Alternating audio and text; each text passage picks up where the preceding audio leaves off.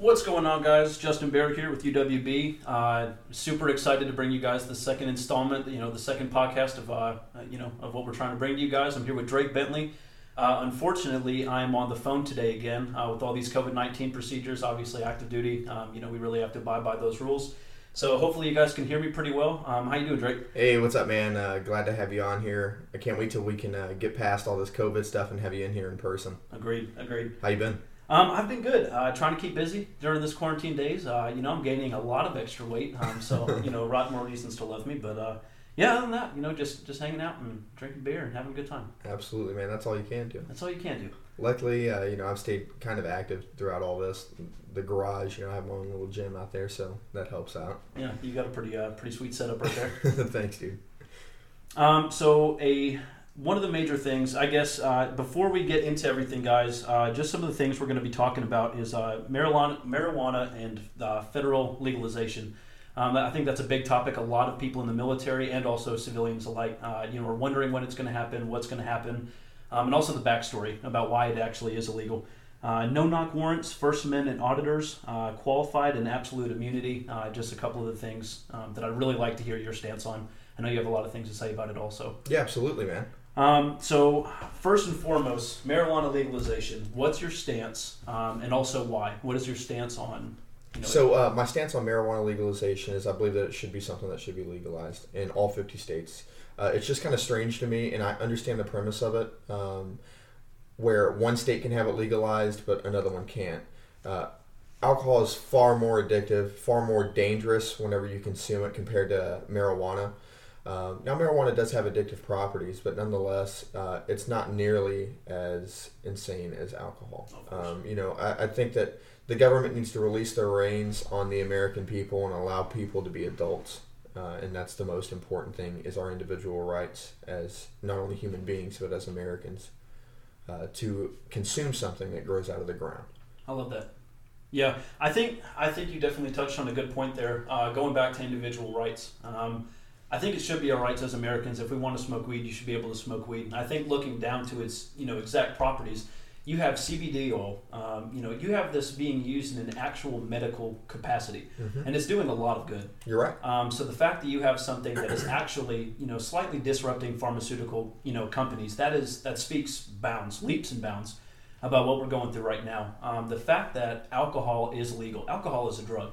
Yeah, Caffeine absolutely. is a drug. Sugar is a drug. You know, ten times more you know uh, addicting. What is it? Than crack, and they've actually done really good medical studies on this.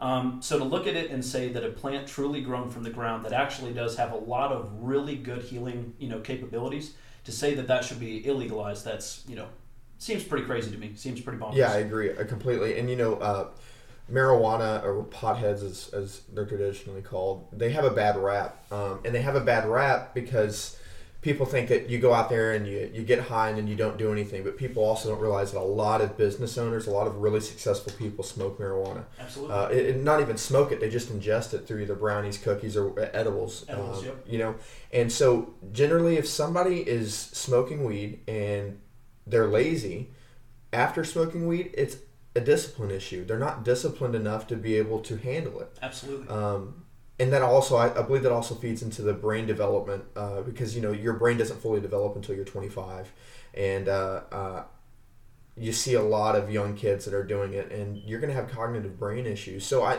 i do believe that there should be some sort of law put in place between an age limit a scientifically backed age limit not something arbitrary like 18 or 21 just because we say someone's an adult but because we really do care about their mental health and their uh, their physical well being of their brain. So yeah. No, I definitely can understand that. Um, I think the 21. I, I personally agree with the age. I know a lot of the states. I think all the states uh, is 21 to legally purchase, but I, I definitely agree with that. Actually, going for a scientific backed age, absolutely, uh, for people to be able to do it. And obviously, that you know it's going to suck for 18 year olds, 21 year olds if you're not able to do it. But when it does come down to you know actually having a cognitive effect on your brain, I think it's a very important very important subject right there uh, to talk about what actual age limit to do it. Um, Absolutely, and and you know I think that we need to just view the way we. Uh, so it, it's an interesting take the way Germans view alcohol. See, Germans they're able to drink alcohol at a very young age. Sixteen. Yeah, uh, I, I can't remember the age. I believe it's 14. lower than that. Um, I believe it's lower than that. Okay. Um, but they're able to drink alcohol at a younger age, and so they have a common respect for it. By the age that they're 21, they don't go out to get wasted like Americans do. Okay, so I think that we just need to have a good logical argument, a good logical discussion on it, and uh, make appropriate laws that support scientific backings and the people. I love that. I love that. Um, so I guess to kind of to really go ahead and get into this, uh, let's talk about why it actually is illegal. What you know, the history really backing behind this, because I know a lot of people don't know it, but would, Absolutely. genuinely would love to. Um, So, what do you got? Uh, so what I got, uh, so basically we're going back all the way to the 1930s. Uh, this is way back in the day. Um, so it starts off with this guy named William Hearst. William Hearst was invested into millions of acres of lumber, uh, you know, just basically the lumber industry. Um, you had another guy named Luman Dupont, who is the uh, the owner of Petrol Oil, and then you also have a guy named Andrew Mellon, uh, who is a very, very, very successful banker, um, and also was a partial owner of Gulf Oil.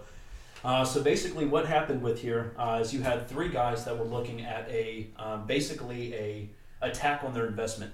Uh, so marijuana, when it, they first started talking about it, was looked at to be a billion dollar industry. Okay. And what's actually amazing about that is when you go to uh, Colorado, over 1.02 billion dollars in revenue, Absolutely huge taxable revenue. taxable revenue. So that is all money for that state right there. Um, so it's actually pretty amazing to see what they were saying that it was going to be, and it is that. you know? Absolutely. So I think that's a fantastic thing.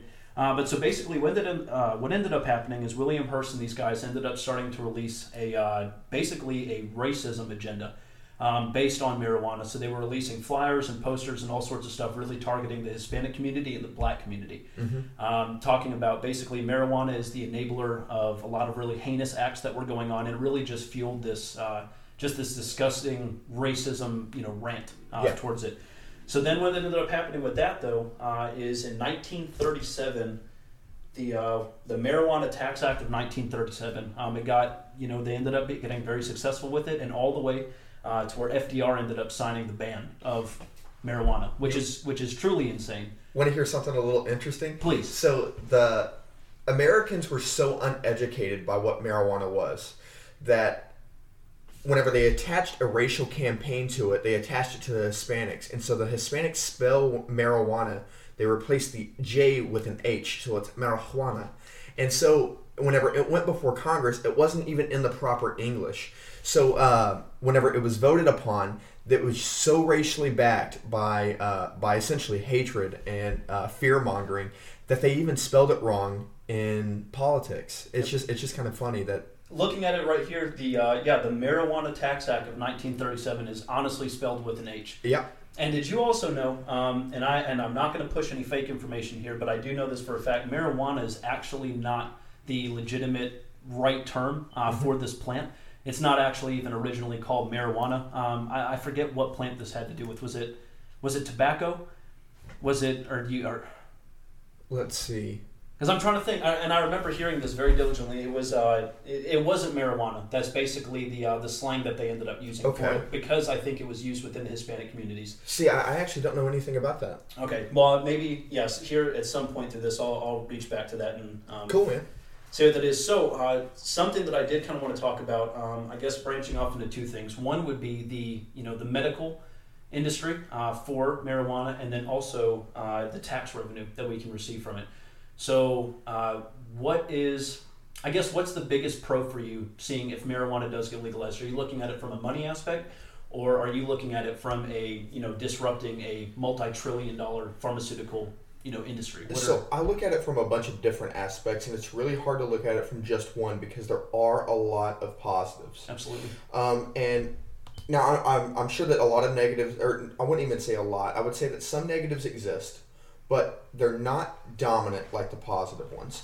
And the reason why I think uh, uh, I agree with it, with the medicinal side of it, um, is it does have a lot of benefits. Um, you know, uh, in between cancer. Uh, now, I'm not saying it's going to heal cancer because it doesn't, but what it does do is it allows people who are going through chemotherapy to get their diets back. It allows them to be able to eat because one of the side effects of chemotherapy is chronic throwing up. You continually vomit constantly because of that treatment. It's a very painful treatment, and it you it causes you to lose weight and lose your appetite. And a lot of people they ingest edibles while they're going through that treatment, and it causes them to regain their diet, and it puts them back at a healthy level, as healthy as you could be with cancer. Uh, not only that, but it's an individual's right to choose what they want to ingest inside of their body. Now, it, it is a government's place to protect its people, and that is one of the purposes of government is to protect people and the well-being of the nation. But whenever we figured out the history, just as you went on, uh, of what marijuana of, or why marijuana was illegal illegal in the first place, you tend to you come to find that it's just greed, um, and the benefits of marijuana are just incredible. So I think that's a pretty crazy thing to talk on. Um, is the fact that you know you're talking about government protecting its individuals, protecting us as citizens. Um, what are they protecting us from? When it comes to weed. That is that is the big thing here because when you really look at it, it's not a conspiracy. You're not a crazy you know cheesehead talking about it. It's a real thing. You're looking at marijuana. Um, you know, it's not. There's not been a single. I need to make sure everybody's clear on this. Um, there has not been one single death related with marijuana. Anything. Um, I'm not saying that an idiot can't go, you know, rip a bong or anything like that and drive and be an idiot. You obviously have to do it, you know, with some kind of, you know, limitations. Uh, but when it comes down to it, you cannot ingest too much marijuana. The way Joe Rogan talks about it, you might think you're going to die, but you never actually do. you're right. You're right. Absolutely. And, you know, um, I think that it's not about governmental protection anymore. What no, I think it's, it's about is governmental control and overreaching. I think that we're de- what we're dealing with now is a big pharma. I think big pharma now has their claws so deep inside of our government, and they're and it's a revenue for both of us, uh, both the government and the pharma companies that they uh, they choose to turn a blind eye to it, and they realize that medicinal uses for marijuana are far greater, and people would want to use uh, marijuana more than opiates. Absolutely. Um, you know, we're dealing with a really big opiate addiction, and I think that if we could uh, if we could find any way to, to put a curve to that, then we should. You know, uh, we're starting to put a little too much emphasis on money these days instead of the value of people's lives. Absolutely, and I, I think uh, that's actually a very good point you just made, talking about the pharmaceutical industry.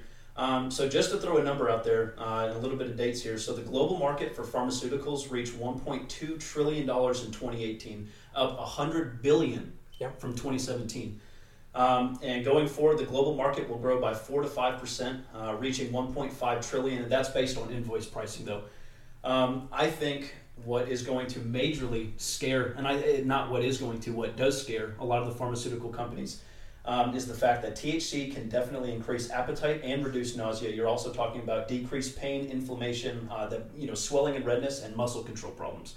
So when you actually look at it, how many different you know pills and just things that they are it gets rid of. It gets rid of so many things. Mm-hmm. Um, so I think when they start looking at it at a medical capacity, that's when it's going to scare them. So I think we're facing a we're facing a different enemy when it actually comes to this. I think back then we were really more so for the lumber industry, right?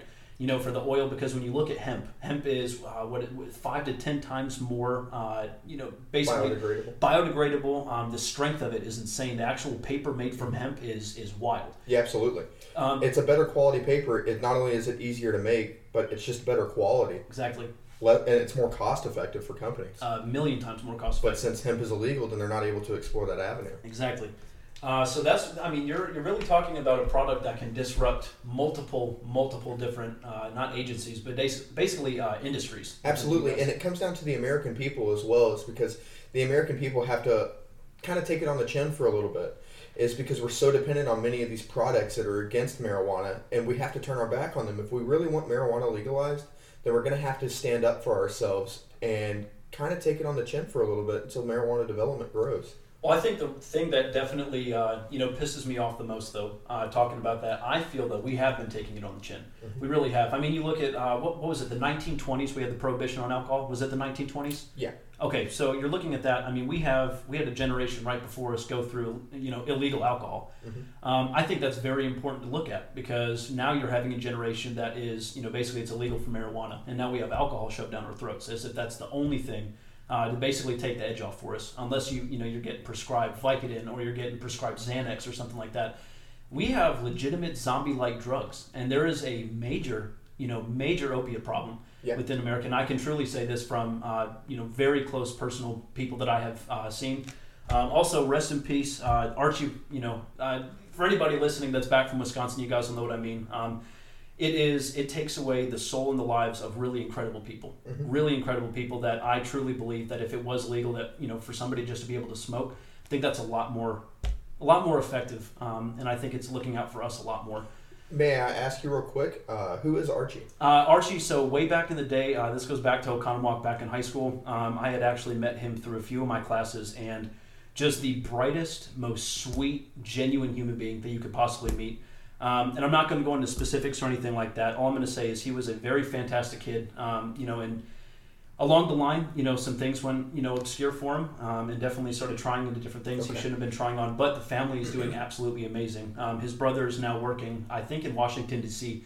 Um, they actually have a massive, massive organization um, really battling opiate problems and stuff like that. Very so good. Um, they're doing a lot of good things behind it. Uh, so you know, Sometimes it does take trauma to put yourself in the right mindset to help others. it does. And I think I I, think I, with I apologize that you lost somebody that you uh, that you know and that you care for. Um, you know, this opiate addiction, it, it's able to sink its claws into anybody. Uh, and Absolutely. you have to be really cautious, especially people who are prone to surgeries or injuries.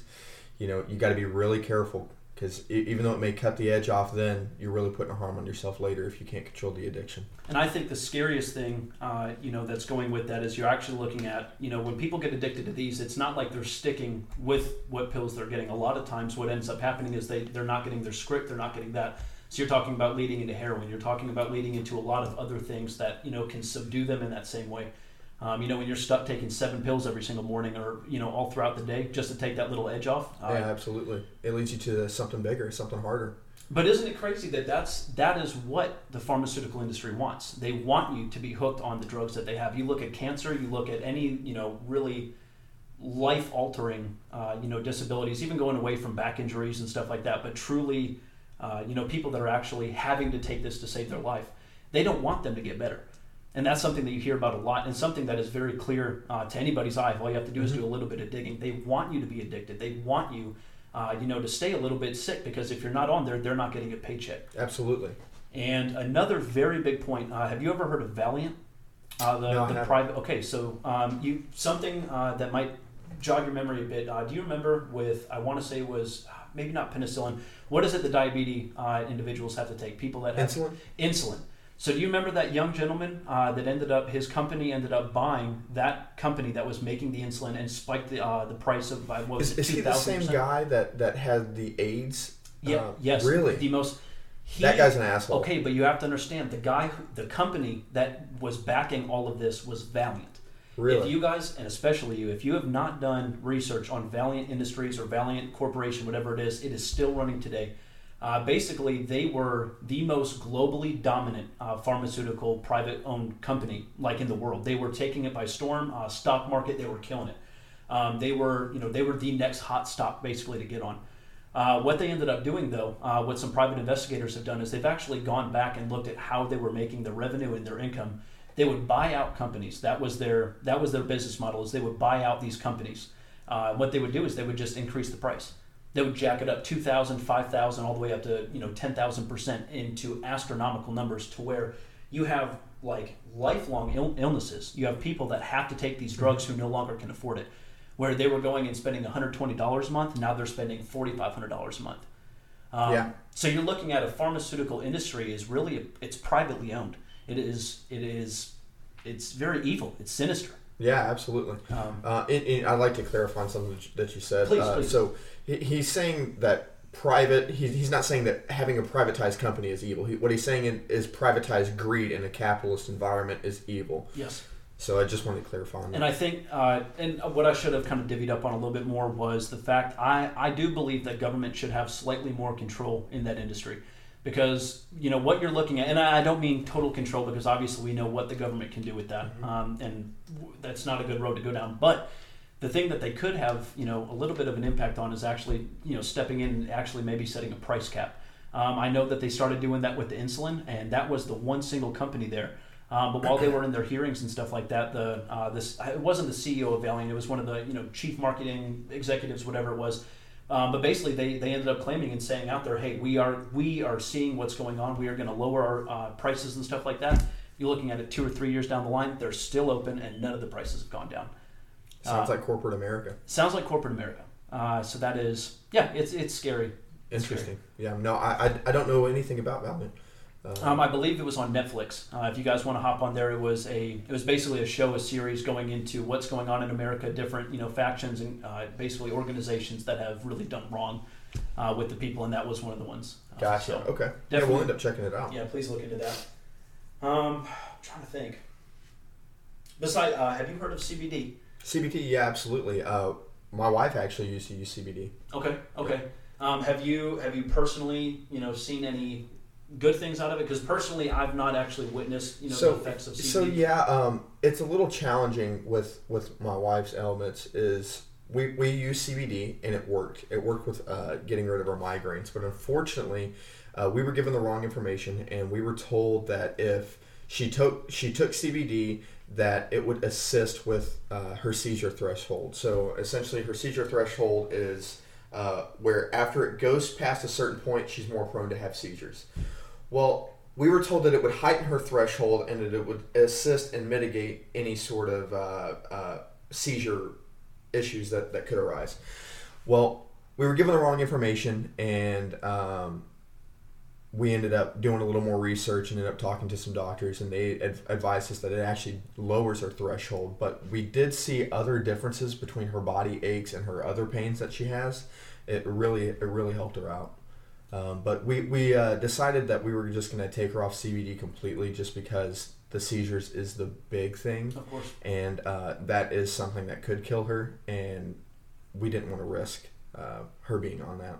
Um, now somebody who's uh, uh, able-bodied and doesn't have any ailments i'm sure it does wonders for him Yep. but unfortunately she has a little more complications Absolutely, yeah. I know. Uh, so something I'm actually reading on here. The FDA actually prov- uh, the FDA approved a CBD-based liquid medication um, called Epidiolex uh, for the treatment of two forms of severe childhood epilepsy: um, Dravet syndrome and Lennox-Gastaut syndrome. yeah and that's what the doctors had told us is that they see a good uh, a good uh, foundation for it for children but whenever you hit adults apparently cbd affects you differently whenever you have epilepsy but for children it works pretty well Okay. which I think is interesting. It probably has to do with brain development and stuff like that. Okay. Yeah, I definitely am going to be doing a little bit more uh, more research on that. Yeah, I know. I've heard a lot about people giving CBD oil to their dogs and stuff like that to kind of calm them down, especially with seizures too. Yeah, we've done that with our uh, with our three dogs. Is um, because unfortunately uh, it's illegal here in South Carolina. Uh, CBD is. No. Uh, No, okay, no. I, I forget where we got it from. I think we got it in Tennessee, and we ended up bringing it back. And um, we gave our dogs some CBD uh, because sometimes they're just you know either they're anxious or they're freaking out, and you know they have a huge backyard they get to play in, but nonetheless, sometimes they're just losing it. Um, and so we, every now and again, you know, whenever they're amped or there's a storm outside, we give them some, and you know, it, it, does help them out, calms them down a little bit. I mean, it is kind of nice that you can just give them a few drops of CBD rather than having to, you know, give them some kind of tranquilizer. Yeah, vet or something absolutely. like yeah. I wouldn't, I wouldn't do that anyways. No, of course not. But yeah, I, I mean that just, I mean, again, that just speaks leaps and bounds about just some of the small little properties uh, that go along with Oh, absolutely. Yeah, I think that there's a lot of things that are unexplored whenever it comes to uh, the hemp plant in general. So, what do you think uh, timeline? I mean, can you Oh, timeline. timeline for it? Because for me, obviously, federal federal legalization, I think, is the most exciting aspect to this. yeah, absolutely. Where everybody can do it. where everybody can do it. We've talked about tax revenue. We've talked about you know the medical capabilities and stuff. Um, but more so for the military. Um, what I find really interesting is how the Canadian military handles it. Definitely. Um, you know, obviously we can't drink eight hours prior uh, for arming up and stuff like that. So you know you have a time limit uh, to when you can smoke, and I believe it is 24 hours uh, for arming use of force, and then uh, what is it? A, is it a month? Yeah, it's 28 days for flyers. So 28 days for flyers. I personally, I, I would not mind that. Absolutely. You know, um, they've also laxed their standards as far as like hair standards and Oh, beards yeah, and got stuff. beards. You know, I, I think that um, that individuality is really important. I understand the premise of being uh, uniform, but maybe a good concept for maybe you know, and again, this isn't anything that the military is saying that they agree with or disagree with, but I think that it should be open for discussion. Is maybe they should take a look at what if you've been in four years and you've uh, never had any disciplinary issues, then sure, we'll, we'll let you smoke weed. Yeah. You know what I mean? Maybe you should prove yourself to be a uniformed soldier, a uniformed airman, marine, sailor, whatever whatever it is that applies to you, and then we'll release the reins on you a little bit and give you more freedom because you've shown that you have a capability to be responsible which Yeah. is kind of interesting. It, it is interesting because you look at it. Um, you know, why are we doing that with alcohol then? You got so many people that have just turned, you know, 21, and they are definitely not exemplary, you know, examples of what it is to be an American airman or a, you know, uh, United States Marine or any any any of the branches. I think what it t- really goes down to um, that pisses me off. You know that we're we're going to let everybody drink. We're going to let because how many DUIs do we have to go through? Um, personally, especially being law enforcement, you know, we see see a lot of drunk driving incidents. We hear about a lot of drunk driving Yeah, incidents. Um, you know, I don't know. I you know those people could just be home smoking weed. yeah. It really when, yeah, uh, when it goes I, down I mean, it. there's definitely obviously going to be a lot of risk uh, and a lot of time that goes into it because the military is a little behind as far as as far as that avenue goes, and understandably so because you know 20, 30 years ago they probably didn't think that this was anything that was going to come up in conversation. Um, but you know, as the society's progressed into a different mindset, uh, I think it's definitely on the table, and I think it's something that we should look at. Um, you know, I think that we would also see a suicide rate go down. I think that we would see people's freedoms go up as far as like, you know, because you, are in a, in a way restricted whenever you're in the military. Um, you know, we're blessed to even be able to do this podcast. Um, uh, but I do believe that if just the reins were pushed back a little bit, if you if you could prove yourself for a time period, two four years to be an exemplary, uh, again soldier, airman, whatever it is. Um, then maybe you should be allowed to smoke. Yeah. You you've proven yourself. I agree. Um, I think something uh, you know to kind of almost tie into our our next subject. Uh, that I mean that would that would go along the lines of First Amendment, right? Our rights to actually be able to speak on this subject, right? Because obviously, as it is, Oh yeah, absolutely, absolutely. So um, uh, the the uh, the federal government has really big restrictions on military members as long as they're not operating in a official capacity and they're not wearing a uniform. Um, so you're allowed to protest, you're allowed to voice your opinion, you're allowed to say things, but you also need to make sure that you are always being professional, you know, and um, you just got to be careful. Um, it's better to be safe than sorry, um, especially whenever it comes to an active duty member. Uh, but you know, luckily the First Amendment does back us. Um, we're able to uh, to voice our opinions, um, and that's why we always start it with, "Hey, these aren't the views of the Air Force. This isn't the views of the DoD. Nothing like that. This is just how we feel." Yep. And um, yeah, hopefully it takes off. no, I definitely agree. Um, so on uh, on the subject of First Amendment, I know something. Uh, me and you have definitely talked about it a few times, uh, gone over some notes and stuff like that. What uh, what is your current stance with all these auditors, these First Amendment guys Oh, you First see on Amendment Facebook, uh, social media, all these different things, basically going up to a uh, you know whether it's a law enforcement agency, going up there, you know, taking videos and stuff like that, basically really poking fun of the law enforcement officers there, um, trying to get them to react, trying to get them to basically just fuck up, trying to you know Yeah, absolutely. So uh, we both dealt with these guys. Absolutely. You've dealt with them in Hawaii. I've dealt with them here. I've dealt with them in a couple of other places as well. Um, and you know, there was a uh, a group that that came up to me and they were recording me, which I have no issue with. It's not that big of a deal to me.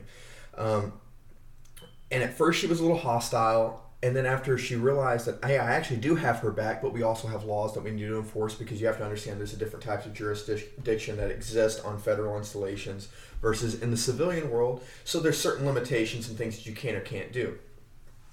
I understand the premise of auditing, however, the amount of hostility is unnecessary.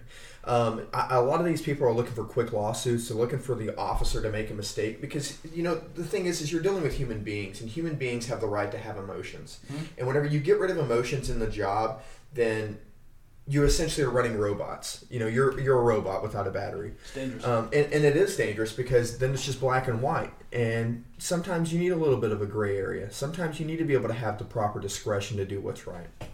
And I think that sometimes these First Amendment auditors, they're just these people that want to get out there and they want to get in this guy's face or this girl's face and they want to record them and they want to say uh, spiteful things. They want to say things that are derogatory to them to invoke them, uh, to cause them to want to lose it. But the, here's the thing is you don't know what that officer just dealt with. You don't know if that cop just came back from a kid who killed himself. You don't know if there was just a, a, a vehicle accident where somebody just died, or you don't even know if there's anything going on in his personal life.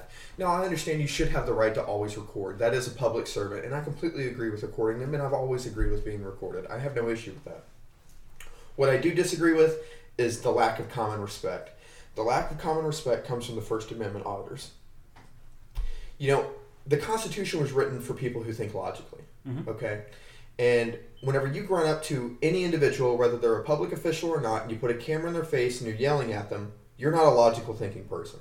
You're somebody who just wants a quick lawsuit. You want somebody to react, and you want the city to settle for eighty thousand dollars. You go on your way, and then you hit up the next city. Mhm. And uh, that's really what I disagree with whenever it comes to First Amendment auditors. I do think there ne- there needs to be a little more law enforcement training uh, because I do see a lot of law enforcement making inappropriate calls or saying things that they probably shouldn't have been saying to begin with, um, and getting physical or combative with them. Um, I understand, like I said, emotion wise, you know, you have your right to emotion, but nonetheless, is it is this person's constitutional rights to record you at all times. Um, now, if they're on public land and they're recording on private land, they still have that right. You can't tell them that they can't record. They're always operating on public land and they're fine. Um, so I, I'd like to see a little more training over to the law enforcement side, a little less, uh, a little more respect from both ends. Uh, law enforcement understanding their position, and First Amendment auditors understanding their position. Um, and yeah, that's just about how I feel about it. Yeah, I think a lot of this is rooted, um, you know, really with social media and the media in general. Uh, I think what happens is you have these really what you want to call them is Facebook warriors. You know, absolutely. somebody that will type up an entire you know novelty-sized agenda, um, really what they believe and all that. But when it comes down to it, they're not willing to actually fight for what they believe in. They're not actually willing to do anything. So really, social media warriors is what yeah, they are.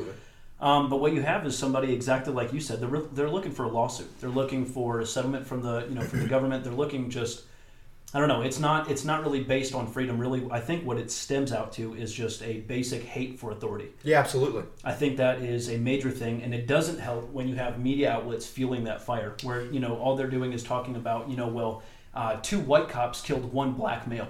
That shouldn't fucking matter Yeah, the color should not matter. Um, what, what comes down to is it you know whether it was just or unjust. yeah, absolutely. And Now, I will say this: is I do agree with uh, with auditors. I do agree with them recording. If something's that that's happened that is wrong, then absolutely that department should be scrutinized. absolutely, Uh, just like the shooting that happened in Florida not too long ago. I even called the police department because it was so crazy. They ended up shooting the UPS driver, uh, just having an all out war with these two armed robbers on this UPS truck with the UPS driver. They're shooting around civilians. They're sitting there laying next to civilian vehicles. Yep. Just the, the whole thing was completely crazy. Um, and they should have been scrutinized. And I believe a lot of First Amendment auditors went down there to get on that ass, and they should have. yeah.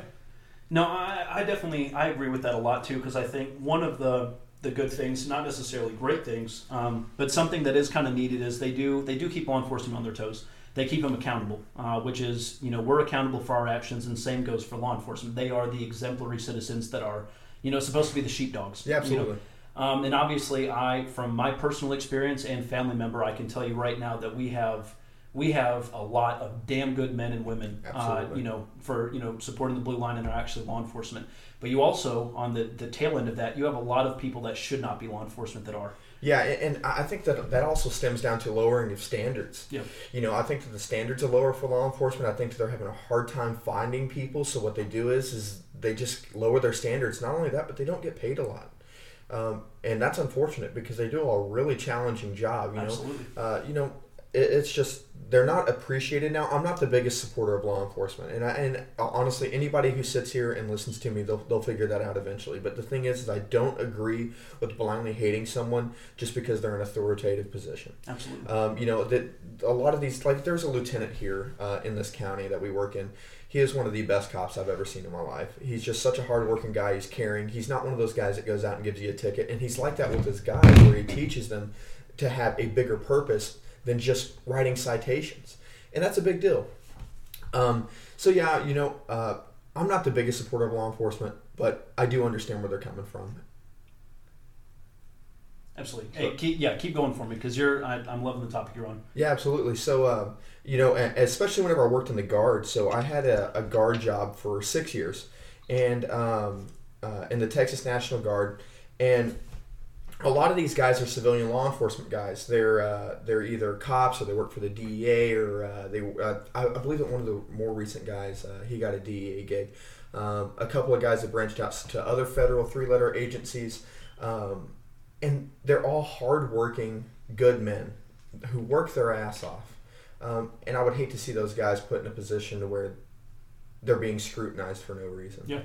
No, I definitely agree. So, uh, my father-in-law, uh, I'm not going to give location or anything like that, uh, but he is the chief of police um, in in his uh, area, and I think a Give him a shout out. nah, uh, yay, Jeremiah Fears, how you doing? Um, no, yeah, he is a If he was an elected official, which he obviously is, then people love him. no, so. a- and he is a very very good man. Yeah, Um, good. You know, but that is I think first for me is looking at you know the man that he is, what he believes in, what he stands for. Um, and the things that he's done. Uh, Mm-hmm. He actually had to deal with one of the active shooters that was, uh, I don't want to skew the date up, but it, I would say a year and a half ago, Okay. about maybe two years ago. Um, there was an active shooter incident, um, you know, and he was, you know, the one that had to handle the situation. But with that, I think uh, seeing just the blind hate for law enforcement and like how you talked about is you don't know what that officer has just done. yeah, absolutely. You don't know what they've had to go through, what they have done for the community, what they've done for their families. Um, you know, to be in just- that position. to be in that position. There's a lot of sacrifices that, that are that are out there. a lot more than what people expect. Yeah. Um, and again, that just ties into what the medium tells them, or not the medium, but the uh, you know the media. It Yeah, really absolutely. ties into you know what they're seeing, um, and also don't don't base your judgment on hate and love for an individual off of memes off of Facebook. Yeah, absolutely. And that's where a lot of people, and I and I'm gonna be, I will be completely honest with this one. I probably get a little bit too much information from memes, right? You go on there, you see something interesting, but then you look it up and you actually gather yourself uh, information. So for those of you who don't know, he's our meme guy. He's the guy on Instagram who and Facebook who's throwing those memes out there. I'm not a big meme dude, but I do think they're hilarious. They they are funny and they send the right message, and especially when you look at a Boogaloo meme. Um, yeah, Boogaloo memes are pretty funny. they're they're funny, they're dark, uh, you know, but it, it sends a message. Um, Yeah, absolutely. You know, hashtag UWB. but uh, okay, so uh, so another huge thing, I guess, kind of getting into our amendments and uh, you know, basically just constitutional rights.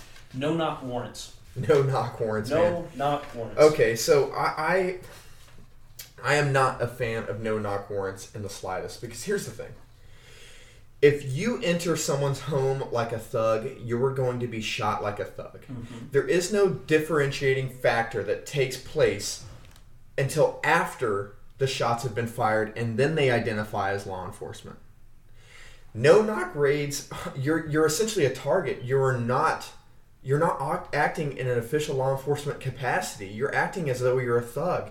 And now what what what makes me feel bad though is is for those common foot troop, you know, cops who are out there trying to prove themselves and they get this this warrant and they're like, "Okay, we're going after a bad guy" because you know, the government is great at only disseminating parts of information instead of the full story. So these guys are just getting this little bit of information and they're like, "Okay, cool. Looks like we're going after a, a drug dealer."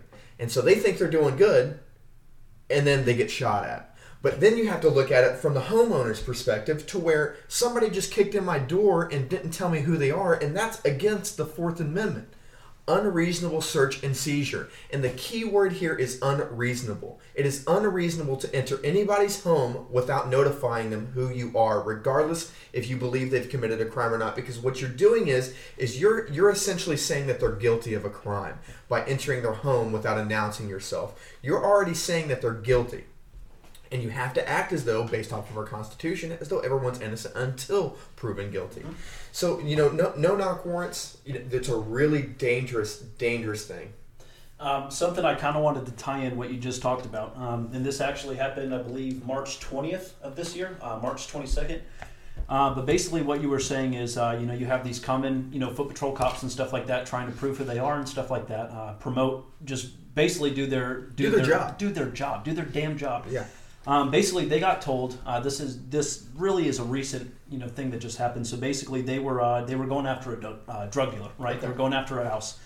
Um, they ended up doing a no knock warrant, uh, no knock raid on the wrong house. Yeah. Uh, on the wrong house, and unfortunately, uh, somebody was killed. So basically, you had this uh, a man and female, Kenneth Walker and Breonna Taylor. Uh, Kenneth Walker and Breonna, they were sleeping in their bed, um, and basically, they just heard a large group of men or a large group of individuals break into their home. Yeah, absolutely. When this happened, um, you know, under his constitutional fucking right, Kenneth ended up taking up his uh, his pistol, his weapon, whatever he ended up having, and he got one shot off. Out of 26 shots um, that were fired in this incident, Kenneth shot one. Kenneth survived. His girlfriend, 26 years old, EMT frontline worker, was literally massacred in her bed yeah, absolutely. didn't even make it out of her bed from where she was sleeping and was lit up. Um, this is where you're talking about I mean, I don't I don't know who messed up. I don't know who if they couldn't read the number on it or whether the warrant was actually for the wrong house. Yeah. Somebody screwed up. But when you're talking about a minor screw up that leads to the wrong the death. the death, the wrongful death of someone exa- exactly like that though too. No matter who you are, if you are if you are innocent in this and you had nothing to do with it, it's a tragedy. But I think it's a little bit more of a, it's a more of a talking point because she was an EMT. Yeah. She was a, a very good person from the sounds of it, um, talking about how loving she was, all these different amazing traits about her. Um, you know, she was a government worker as well. She was an EMT. Yeah. You know, she was saving lives, doing things like that just to get killed because somebody fucked up. Yeah, absolutely. And there, there's actually kind of a it's a it's a personal story uh, about what happened. This is people within my family. So if you guys can recall back about a year ago, there was a raid that took place in Houston. In this raid that took place in Houston, there was a confidential informant who gave uh, the wrong information to an individual, which was a undercover cop. The undercover cop didn't verify, didn't validate any of this information. This confidential informant was just trying to get the cops off of his case and was just firing shots in the dark, essentially. So what happened was, is he gave the wrong information intentionally. The undercover cop didn't verify, and you can pull this story up. They they entered this house. Five cops were shot. A husband and wife were murdered, and all over bullshit information. No knock order was issued. They entered the house without warning. He took up his gun and started firing. What else would you do? It's not hard to run down the road and grab a law enforcement uniform. It's really not that hard to go online and order a law enforcement uniform. So if somebody wants to enter your home and they have a law enforcement uniform on, doesn't mean that they're law enforcement. You see people that get pulled over constantly by these fake undercover cops. Yeah. You know, and and I think that law enforcement just needs to take note of that. Is you're you're betraying the trust of the public. Yeah. You are, and you're in an official capacity, and you need to think about that. You need to think about the the actions because you're the, the Houston community was pretty adversely affected by this. And um, I'm not going to give any family details now. This person isn't uh, isn't a direct relation to me, but it is part of my family. Um, and really unfortunate circumstances, all because of bullshit, all because of uh, not validating the information, all because of a bullshit not a no knock order. You know, law enforcement really just needs to be careful whenever they're issuing these things because a lot of innocent people are getting killed, and uh, the people should be upset and rightfully so. Absolutely. I think, and it, and it's hard to know who you want to be mad at about this too, because obviously, first and foremost, I think the uneducated side of people are immediately Want to be mad at law enforcement completely. completely law Yeah. enforcement. Exactly. You don't shoot the messenger though, and at the end of the day, law enforcement, uh, you know, cops, sheriffs, highway patrol, whatever, whatever you are. At the end of the day, they're following orders, right? They have a job to do, and that is to protect the community and to uphold the constitutional right. Yeah. Um, that is what they signed up to do. That is what their job is to do. But I think, uh, you know, pointing fingers more. I think we need to look up at their leadership. I think we need to look at actual politicians who are signing these, you know, these bills and stuff. And something I found actually pretty interesting is uh, no-knock warrants can actually be issued in all states except Oregon, Oregon. and Florida. Yep. Uh, so Florida, uh, back in 1994, the state supreme court prohibited it, uh, Really? no-knock warrants, and then with Oregon, uh, basically it's just a state law that See, I says thought, I, I thought Florida may have approved it. I thought Oregon was the only one, but yeah, yeah. if, Florida, right. if that is a very recent thing that happened, Yeah, um, I mean, then again, I don't know. I, I pulled it up earlier and I uh, I just saw Oregon and I was looking at everything else. And, Okay. Um, It might have been late news, but I know at least at one point Florida. I mean, uh, they should have kept it that way. and they should have kept it that way. Um, and hopefully they still did. Um, but yeah, it uh, it's just a very interesting topic too because when you're talking about no knock orders, uh, something that is rooted at the cause of what we're doing, really, I think a one of the largest portions of our cause, one of the largest portions of our personal agenda is our Second Amendment.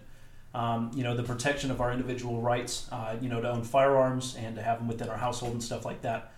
So something that does kind of scare me. Um, I think something that scares me along the lines of this is you have no knock orders. Whenever this whole, you know, quote unquote boogaloo, that's what a lot of the younger generation is talking about. It obviously it's a slang term, it's a funny term, but the root of what this is is, you know, I can see that being a very big issue. Um, in the middle of the night, if you have a bunch of law enforcement agencies and stuff knocking on your door, uh, not even knocking, it's a no knock. Yeah, If they're going to raid your home and take your weapons, that is going to be the start of something bigger. something bigger, and I and I hate to use the CW word, uh, or you know the term here, but civil war. Yeah, that's when it's going to start there. But I think what is, I think something that's amazing that a lot of people don't realize is this: the people behind us, the people that we're trying to unite here, genuine American citizens who are willing to fight for individual freedom, um, you know, over comfortability. uh, a lot of them are law enforcement. Yeah, a lot of them are military. A lot of them are government workers, and you have a lot of people. Um, I, quote me if I'm wrong. Uh, what, what was it? Uh, was it Virginia that did the red law? Um, it, it was one of the states over there. Um, but what was incredible to me is as soon as that happened, you had a bunch of different agencies, uh, all from that state, basically making statements saying, Yes. "We will not participate in this." Yes, it was Virginia. that should give the American people a sense of hope. And it should also bring them a sense of unity, uh, absolutely. knowing that those law enforcement officials and the higher ups are willing to, you know, get whiplash for that, but they're not. They're not willing to take away our constitutional rights. You know, and I think Yeah, that's pretty that's incredible, knowing that we have law enforcement that will actually fight and defend for us. Um, when it comes to something that we think we're going to be fighting them over, I think that's a pretty incredible thing. Yeah, and there was actually a statistic, and I believe it was released by the FBI, and this was about a year ago. They released a statistic that um, that showed that an individual who is seasoned, so that I believe they said over four years, will not follow any order to take away an individual's constitutional rights. What what's what's Seasoned by four years. What do you mean? That has, like, has like like somebody who's been in the field, who's been operating in a capacity of law enforcement, Roger. who's who's been doing the job for four years, will not listen to a superior's orders to take away their weapons or to go against the constitutional rights. What they found is is, is this the, these are the most dangerous people are the brand new law enforcement guys. Great. And you you can even see that whenever you get pulled over by them is because they have their gun on their hip, you know, and they have their hand on it and everything's all freaked out and they're making you paranoid and you're paranoid and now you're both in a bad situation because you got this new cop who wants to write citations and his hands on his gun for no reason. Everybody relax. A lot more people don't want to hurt cops than people that want to hurt cops. And this new guy, he's just wired, but they've come to find that if uh, if something were to kick off, that people who have been in under four years would listen or would predominantly listen to uh, an, a lawful, unlawful order. And I know me and you've kind of discussed that too, uh, not statistically speaking or anything like that, but we've definitely talked about within the military what kind of guys we think would actually. Oh, You know, absolutely. back it, us it up with just wouldn't. It just wouldn't happen. You know It- that. That Well, to say to say that it uh, wouldn't it- happen, No, no, no. I think it wouldn't the- happen in a group like us. Oh, absolutely. Is what I'm saying. Even even within the United States, I don't think it's uh, if it would happen. I don't I don't think that it would work. Yeah, If it really there's too many down- guns out there. There's too many guns, and you look back in uh, uh, you know a, a group Which that we are thing. not. Uh, just a little disclaimer here: we are not a part of the three percenters. We are an independent organization, but a statistic that I really love, and I love that you put that in our about us, is that it took three percent. It took three percent to fight a just tyrannical government, right? Absolutely. um, and really to form the United States. That is an incredible statistic. And now look at it. I know for a fact we have more than three percent. We I have, hope we do. I pray to God we do. You know, um, people just need to put their self interest aside and understand what's right. now. What do you? Uh, I guess okay. So talking in terms of this, what do you think is going to be uh, the? I guess the overstepping boundary. What's going to be the things that really gets people w- wired up and actually ready to? Uh, because I don't want to say fight. I don't want to come off as some offensive government hating. Yeah, because that's, That's- not what it is. that's Because, not what you it know, is. And I think that the the boog community has a bad rap, and sometimes probably rightfully so, is because everybody wants to be violent. Everybody wants to go out there and act like they're a gangster and say that they want to shoot somebody. Look, if you're not in that situation, then you obviously don't want to do it. Or if you've been in that situation, then you don't want to do it.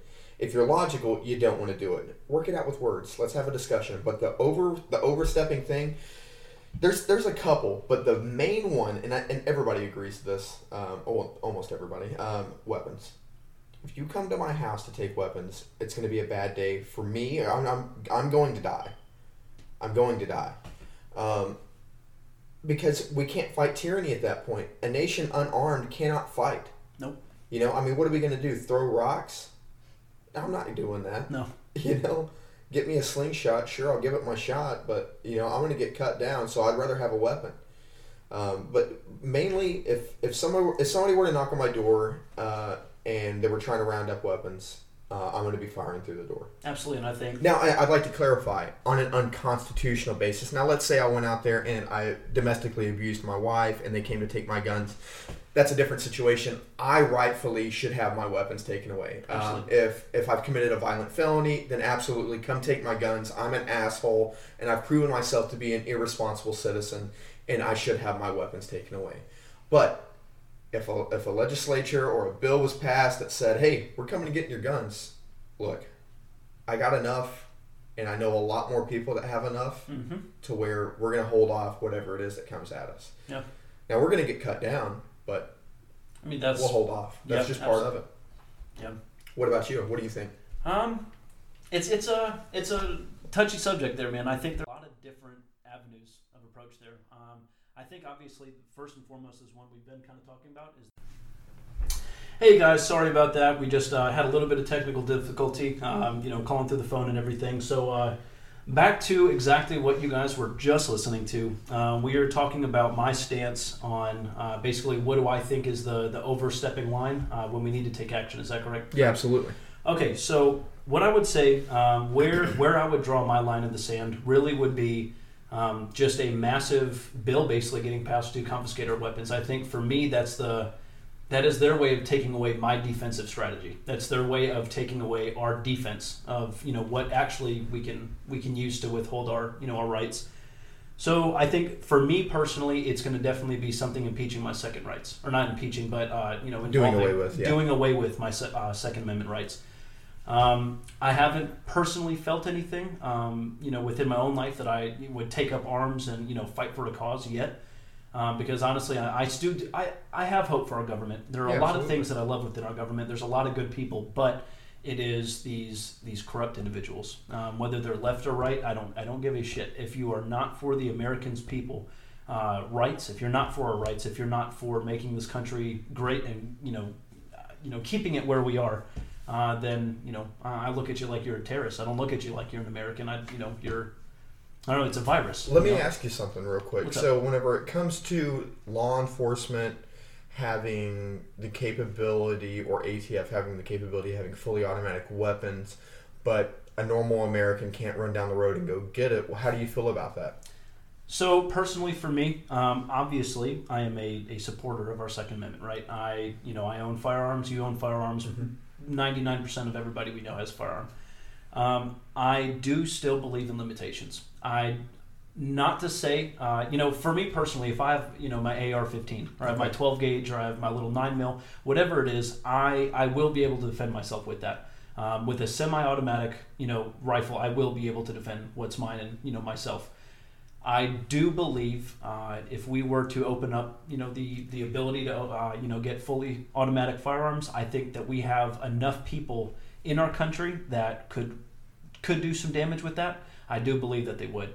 Um, I don't See, know. I don't know if I, you know, and I'm not saying because me and you, if me and you were to both own automatic firearms, Yeah. it would be awesome. Yes, we could go on our land, we could shoot fully automatic, we could have a good time. But when it comes down to it, um, if it really turns into a civil war where we need an automatic firearm to protect ourselves, you know that we have ways of procuring.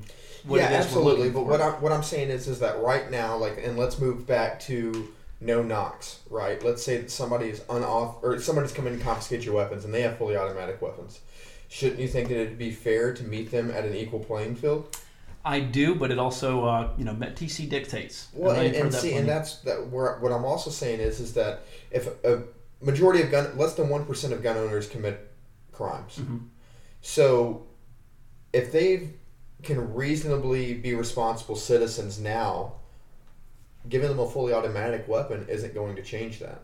I I do believe that as well. You know, automatic weapon is not going to change that. But when it when it comes down to it, uh, you know, what would the actual true applications of owning an automatic firearm Fighting hold? tyranny. fighting tyranny. Uh, so that is first and foremost, yeah, it's a defensive thing, um, and not so. This it's kind of pulling me both ways here, man. Is I do believe uh, again that there should be limitations, and I think truly um, an automatic firearm not necessarily needed. Uh, but it, obviously, if it were to lead into you know a tyrannical government coming down and saying you know we're taking these weapons, absolutely. Yeah, but by that time it would be too late, is what I'm saying. By that time, it would be too late. Yeah. Um, and I think I think this is kind of where politicians have these, um, you know, the right politicians. I think this is where a, a good debate really does happen. Um, and I think it's going to take statistics really when it comes down to it. And I think statistics are proving, um, yeah, we would be all right with owning automatic firearms. And I'm not. I don't necessarily think that I'm going to be having a um, you know, a I don't I don't even know the ranks within law enforcement, but uh, you know, somebody that's fairly new, you know, very new on patrol and stuff. I don't think they're going to have it, uh, you know, five two forties pointed down my doorway, just blasting and you know, taking taking me out. I think what's going to happen is they're going to have their M4. Uh, you know what I mean? I think it's.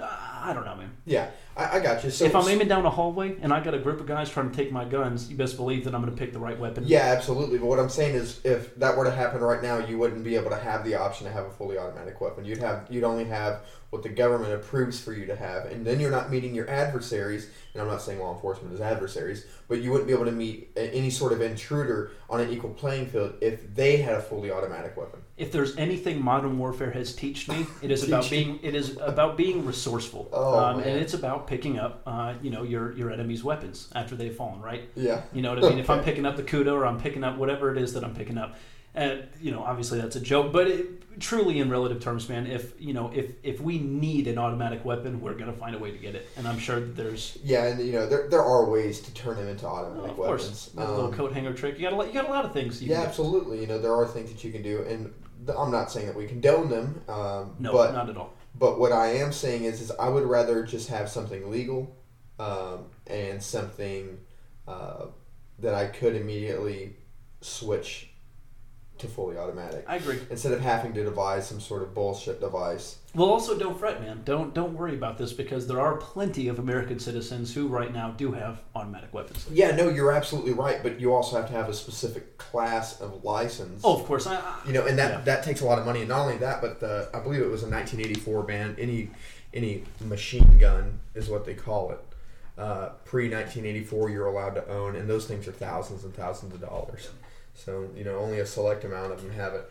Uh, I I agree. I think I agree with having um, uh, that Americans should have fully automatic weapons. Uh, I think that we would be able to operate responsibly, um, especially gun owners. I, I do as well. Yeah. I really do. Um, I think what what worries me a little legal bit. Legal gun owners. Legal gun owners. Yes. Um, I think something that does kind of scare me and makes me think a little bit is, you know, out of the individuals that would have automatic firearms, would do you think you might be opening up a you know going down a rabbit hole that you know there's a possibility that certain people with automatic firearms might want to take the wrong cause? Oh absolutely 100% but then that's how america was founded is like like i said in the first podcast benjamin franklin he had an excellent saying for this people who prefer safety over freedom deserve neither or safety over liberty deserve yeah. neither. And we're going to have to assume that risk if we chose to pass that um, but it's it's something that puts us on a level playing field with the people who would come and take our guns. Absolutely. Because they're going to have them. And I'd rather have them too, you know. But yeah. What uh so I'm I actually don't know too much about this, but do you know anything about the uh basically getting obscuring a uh, uh what's it called a uh, silencer?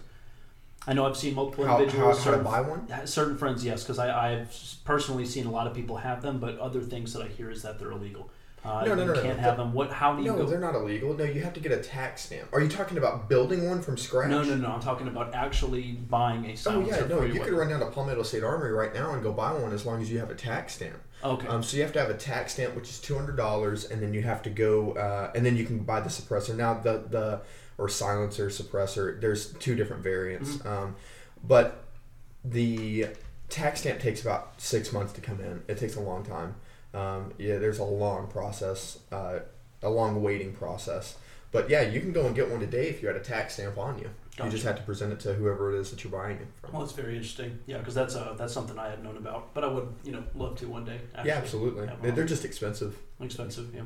It costs as much as a weapon does. Well, I mean, it makes it look twice as good too. So I mean, yeah, you know, and it does have its practical applications, mm-hmm. um, and it does make sense. Um, I, I that's one another one of those things that I disagree that you should have to have a tax stamp for. Um, I think it's one of those things, and you'd have to have a tax stamp for a fully automatic weapon as well. But you know, it's just a bunch of these dumbass laws that that cause people to have to dig into their pockets even more. It's like, well, if you have the money for it, then you, then you can get it. But you know, a broke dude, a broke girl, you know, they can't go out there and fucking get it. No. You know, and it, it means that you have to have money because I'm serious. These pre 1984 machine guns, and I'm using quotations here um, which it is a machine gun. Nonetheless, uh, they're thousands and thousands of dollars, and they're these pieces of shit usually. But because they're fully automatic, they can get them at price ranges of ten, fifteen, twenty thousand dollars. Yeah. So you have to be wealthy to to do it. Yeah. what uh? So I mean, I'm sure we're, we're gonna definitely share the exact same stance on this. Uh, what about like explosives, Explosives. grenades, flashbangs, any type of non-lethal all the way to lethal uh, capacity? What what is your stance on that? Because obviously, Well, I mean, we have Tannerite already. And regardless of whatever that bullshit three letter agency ATF says, you can cause it to fragment Mhm. by surrounding it around things. And things that are meant to fragment by pre cut lines, you know.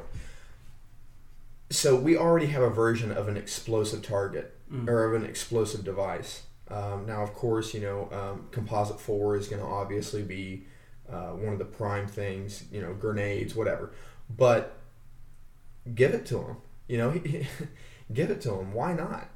Um, because the majority of people are going to operate responsibly, and we can't constantly live in this umbrella of fear that, oh man, my life could be taken at any moment because somebody decides to be irresponsible. Well, if you got a gun on your hip, then you can fire back. Yeah. And a lot of people just aren't going to be in that mindset of, oh, I'm going to strap it to this car and I'm going to shoot it and blow it up, you know, uh, in this crowd of people. Now, is that going to happen? Probably, but it already happens today, and those are illegal. Things like that are illegal. Um, so that's something to think about. Um, I believe, you know, I do agree with certain limitations. Um, like I said on the first podcast, I think that there should be limitations for uh, gun uh, uh, background checks. But as far as explosives go, that's a really strange subject that I haven't really dove a lot into. So I'm not, I don't have any firm stance yeah, of course. but I definitely lean uh, always begin to lean towards the stance of what liberty is, and that is allowing people to do what they choose as long as they operate responsibly. What do you think? Um, I think uh, I think besides besides explosives and everything like that, um, obviously uh, it's not an obvious thing, but I, I definitely do not agree with explosives being in an, any household capacity. Um, at the end of the day, if you've got a group of thugs breaking into your home, no knock raid, whatever it is, in reality, if you got a, a claymore sitting on your Roomba flying around, you know, waiting to hit somebody, I don't I don't think that that is that is I don't you imagine? God, and I can't imagine that. You should see some of the people that are, you know, posting pictures and memes and stuff like that. It's a, you know, it's a, it's a wanted thing. That's one of the achievements that you get. um, but no, I mean, it's a. I think even under, underlaying more between, uh, you know, explosives and all that. I think just general uh, gun control and stuff like that. I think it's an interesting enough topic that we should continue to talk about right now. Um, with, uh, you know, with certain people not being able to have them and stuff like that. When we're talking about active shooters and stuff. Mm-hmm. Um, something that kind of interests me is you look at this, it's not necessarily a spike. Um, statistically speaking, I do not have exact numbers, um, but I would say as an, just a truly an uneducated, not uneducated, but um, you know, ignorant American citizen to this. Um, I feel like there was a massive media spike to school shootings, active shooters, all of this kind of stuff, and that was the last couple of years. Yeah. If you've noticed, there's not been it's not been any talk in this. There's not been you know there's a major slowdown and a cool down from active shooters, and I don't know if it's because there is a actual slowdown um, within our community of you know incidents happening, Yeah. Or was that a you know was An that agenda. an, an agenda based? Well, I, I, I believe that it. I believe both. Um, I believe that they've been happening for a long time, Mm, but I also believe that they haven't been happening to the frequency of what the media is pushing out. Um, you know, I, I just I don't know. You know, and maybe one day we can have like a subject matter expert to come on here. I love that. to, to speak on it. We'll look for somebody. But you know, and I'm sure that statistically we could pull something up. But that's the point of the podcast: is we're not meant to know everything. Yeah. You know, we can't know everything, and uh, there's nothing wrong with not knowing. Um, so yeah, you know, I really don't know. I couldn't tell you, but uh, that's all right. Yeah, I think it's a. I don't know. It's a really interesting topic because we talk about the background checks, we talk about all this stuff, but obviously, anybody that's going to do active shooter, I understand that there's not many, uh, you know, indicators. I, I think they're obviously MetTC is going to dictate that. You're going to have somebody, you know, posting a status about it, don't come to school, or you're going to have somebody, you know, that's getting bullied. There's always a way, insights that you can see on certain people, and you would just never expect an active shooter, you know, to happen Mm-hmm. because that's obviously some kind of psyche break. That's something going on, you know, cognitively, and your brain has broken. Yeah, you know, and the FBI they they've been able they've been called on some of these guys before and have ignored them. Yeah. You know, uh, like the Parkland shooter, they had been called on him I think twice, and they just ignored the guy. You know, they just dismissed all the claims and everything. You know, and when that was a complete failure. And I think they've done a great job though. Now, um, I, I personally I've seen a lot of videos and read a lot of articles. Uh, you know, based on um, you know people do getting called on or somebody you know making a post online saying, hey, you know, I'm gonna I'm gonna fucking kill everybody in the school. Don't show up tomorrow. I've, I've seen a very good representation of force on that, and actually going to people's homes, and a lot of it is teenagers and stuff in high school, um, and going through there and Now, why do you think the teenagers are wanting to do that? Um, see, I Bullying? I think a lot of it has to bullying, and honestly, I mean that that goes something to not that I'm an active shooter, but saying uh, coming from actual somebody who was bullied, Yeah. uh, you know, growing up and stuff like that, and having to deal with that. That puts a lot of stress on you, um, and especially when you do not have a very put together household and you are just trying to figure out life on your own. Uh, when other people have you know together parents and they're everything's being paid for, and you're getting bullied for whether you're fat or whether you're gay or whether you're there's so many different things Yeah. nowadays. Um, I think it is. I don't think it has anything to tie in with video games. I don't know if it has to tie in with the movies, and it's just kind of like a general uh, desensitize. Uh, de- How do you feel about bullying? I fucking hate it, man. I think. Uh, I think something something that I would really like to push for our cause and the people listening and stuff like that is to actually take a stand. Um, bullying in obviously there is a certain level of bullying that's unacceptable. I think what people have done nowadays as American citizens, uh, and I think all around the world, you look at social media, you have people that are you know basically getting laws passed just because they're you know they're being what is it uh, scrutinized. You look at it. How many genders do we have nowadays? I think there was, well, to me, there's only two. Oh well, yes, there. but, okay. but I believe they said there was like 76 or something. So there's two genders, and you have 76 little off branches of people saying, well, they're saying, you know, they're bullying me because I'm gay. So I'm going to decide to be this. I am a flying helicopter that's painted pink, so I'm, a, you know what I mean? Like literally making up, they could be a cinnamon roll if they wanted to. And you have to accept it. You have websites that are literally having to list all of these these off branches, and I'm not and I'm not attacking anybody that's saying you know they're not a man or a woman, whatever you are. You know, I accept you. I love you. Um, I would love to talk more about it. Maybe we can have somebody that's actually Yeah, absolutely. Um, I'm friends with one of the with the uh, LGBTQ president here in South Carolina. So And I, Uh, I I lo- want to I- make this clear. no, no, uh, uh, we know where you're coming from. But if you would like to clarify to the people that are listening, I Yes. know how where you stand, Yes. they don't. Um, just just hearing me out there, I may, I want to make sure everybody clear. This is not a hate on you know the LGBTQ community or anything like that. I you know especially Drake, you know I am a very accepting person. Yeah, absolutely. I love all of it. Um, but in in terms of the bullying, I'm accepting as well, but I understand where you're coming from. There's a difference between rights and mental illnesses. Now, I'm not going to go out of my way, and if somebody prefers to be called something, I'm going to call them that. Um, and but I'm going to disagree with it. absolutely. Um, but I'm not going to disrespect what what that person chooses to make them happy. I think uh, that's a very good point. Um, I, I think what's going on with the bullying, though, I think especially as you get a little bit down to you know the younger years, you know Mhm. when you're in middle school, high school, and stuff like that, it's the tiny things that matter. You know what I mean? Um, you have kids that are literally being bullied for you know whether it's the color of their skin or whether it's their intelligence level. Um, you know wearing not the newest sneakers, having holes in their jeans, stuff like that. Um, I think there's a lot of different topics that go into bullying, right? That are absolutely wrong. Yeah. But it's very important that people do not take this um, and run with it and say, well, you know what? Bullying is just general disagreeing. Um, to say that I'm wrong because I believe this, that's wrong. So you shouldn't have a voice because I'm this and I'm gonna. You know what I'm saying? Yeah, I, I see. I have a different stance on bullying though. So, um, of course, I disagree with bullying. Every logical thinking human being has disagrees with bullying, but I think bullying does serve very important purposes. I do believe that, uh, at, and I was bullied as well whenever I was younger. Um, now, once I got to high school, not as much because I just kind of did my own thing and I was hanging out with my usual crowd, and I just did whatever, you know. Uh, but junior high and elementary, definitely. Uh, and I'm sure that some of our listeners are kids or guys, girls that I went to school with. Uh, you know, you remember that buck tooth, uh, big cheat kid. Um, So things haven't changed much. That's what you're bully, bully.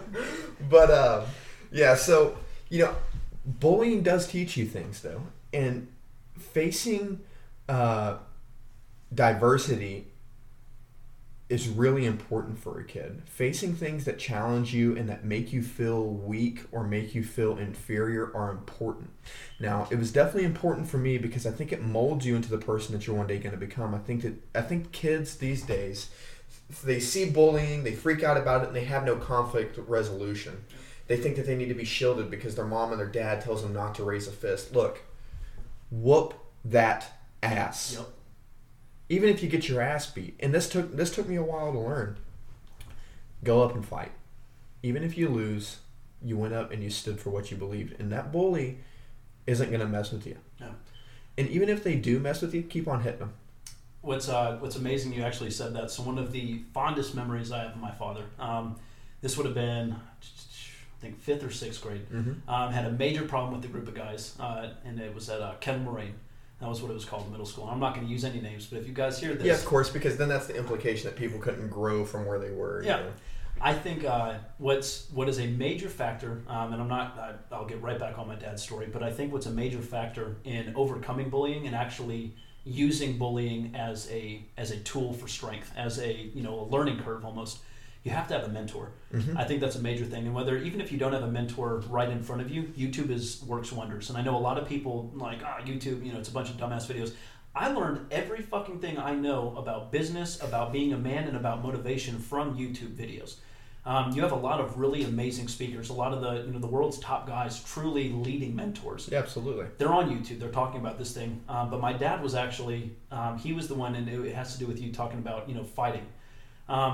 Fighting for me, I was this little chunky, pimply kid with long skater hair, um, and I didn't know who I was. You know, I was bouncing around from house to house, dealing with stuff with my mom, dealing with stuff with my dad.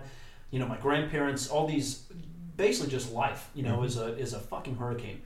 But I had this group of kids, and they ruined my time at that school. I mean, ruined it. I would go to school in fear. I would leave literally in tears. I was this just poor little sappy kid. Elementary. Uh, elementary all the way through middle school, man. I was a, I was a little nervous wreck. But um, you know, I talked to my dad about it, and uh, he he had sat me down, and I'll never forget. We were in uh, Wauwatosa, sitting up in his house up there, and we were upstairs, and my dad. And I mean, this was a no music, no TV on, and just sitting in the living room.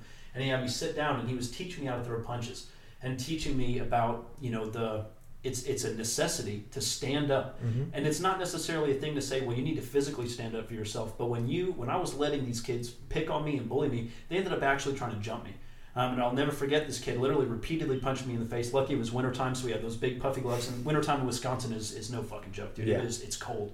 Um, but, you know, we're wearing all these puffy gloves, and I remember getting hit in the face repeatedly by multiple kids. And this is middle school, man. This is, you know, and this is, you know, predominantly, you know, uh, one of the richer neighborhood kind of things. Um, a lot of just wealthy kids. So they just had this Just being punk- assholes. just being fucking assholes. But what ended up happening is my dad taught me how to throw a punch, and he wanted me to punch him in the face. And if you're listening, eventually if this reaches you, just know I, I will never forget punching you in the stomach, sir. But he, I know he'll remember. But man, that he uh, he was in my face, and he kept he kept just taunting me, talking shit to me, and just really just picking on me. And it is it was such a relieving feeling, man, that literally my dad's words just kept, you know, just repeating itself in my head and watching him throw his punch. And I wanted to punch him in the face, but I'm, I'm, you know, I'm a little kid, man. and This is my first punch I've ever thrown. But I hit that kid so hard in the stomach, man, that he curled over, holding his stomach, and he left me alone. And he, we were playing. Uh, you ever played lightning in basketball? Lightning. Where there's the line of people on the free throw, and you shoot, and Okay, if the yeah, person yeah. behind you. Okay, so we were playing that game. Uh, big group of people, and he ended up going on the opposite side and just stood there. Didn't look at me, didn't talk to me, and uh, you could tell he was in pain Absolutely. People learn through pain. people learn through pain. If you are being bullied, if you, and this goes for adults too, this goes for anybody, um, do not be afraid to use physical force when defending yourself and your Absolutely. honor. Um, to say that you can't throw a punch or to say that you just have to take it, um, for me, looking, you know, and you always hear the term, what would Jesus do? What would Jesus do? Well, let's also not forget that the Father, the Son, and the Holy Spirit also killed a bunch of people. Right. You know, Ex- ex- so exactly. there's a time for retaliation. And there is a exactly, and that ties into exactly what we're doing here, Drake. Is there is a time for retaliation. You do not, and and again, I I always I hate using these terms, man. But the sheepdog mentality. You have a lot of these fake operator guys. Oh, I would have joined the military, but my you know my back was hurting. They're all they think they're the sheepdog mentality. I mean, truly through and through the sheepdog mentality. That is so so so important Yeah, absolutely. um, the wolf is going to attack. The wolf is going to prey upon you know people, and that's honestly sounding a lot like our government. That's sounding a lot like what we're fighting. But the sheepdog men, that's you know they are the ones who are going to protect each other, and this that goes down to the bullying. That goes down to you know what what were you rooted as.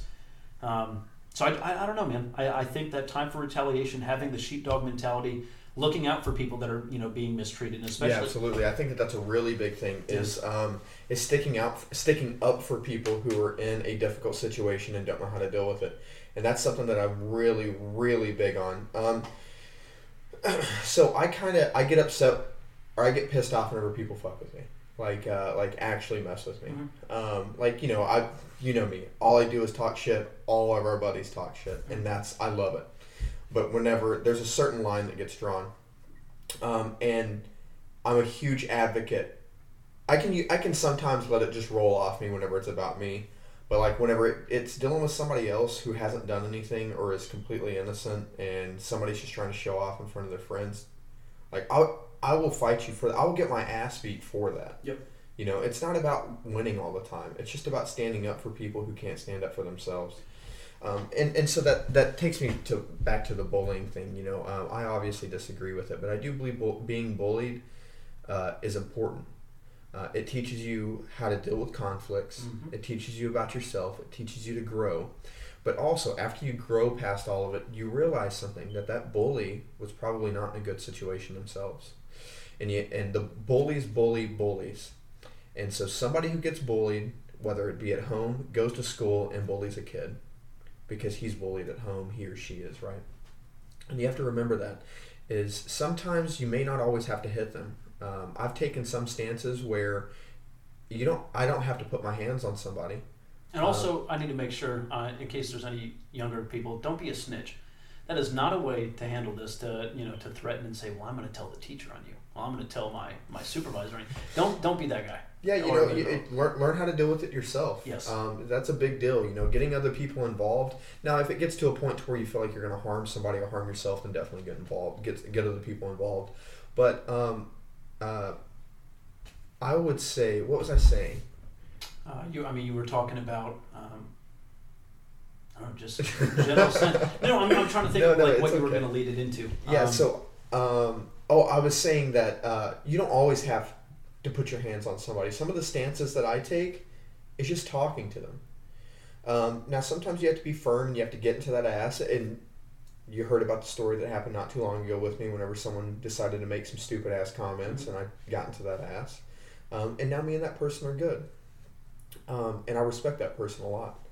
Um, sometimes, though, you don't even really have to say anything in front of people. You don't have to say anything uh, whenever it's happening. Just pull them off to the side.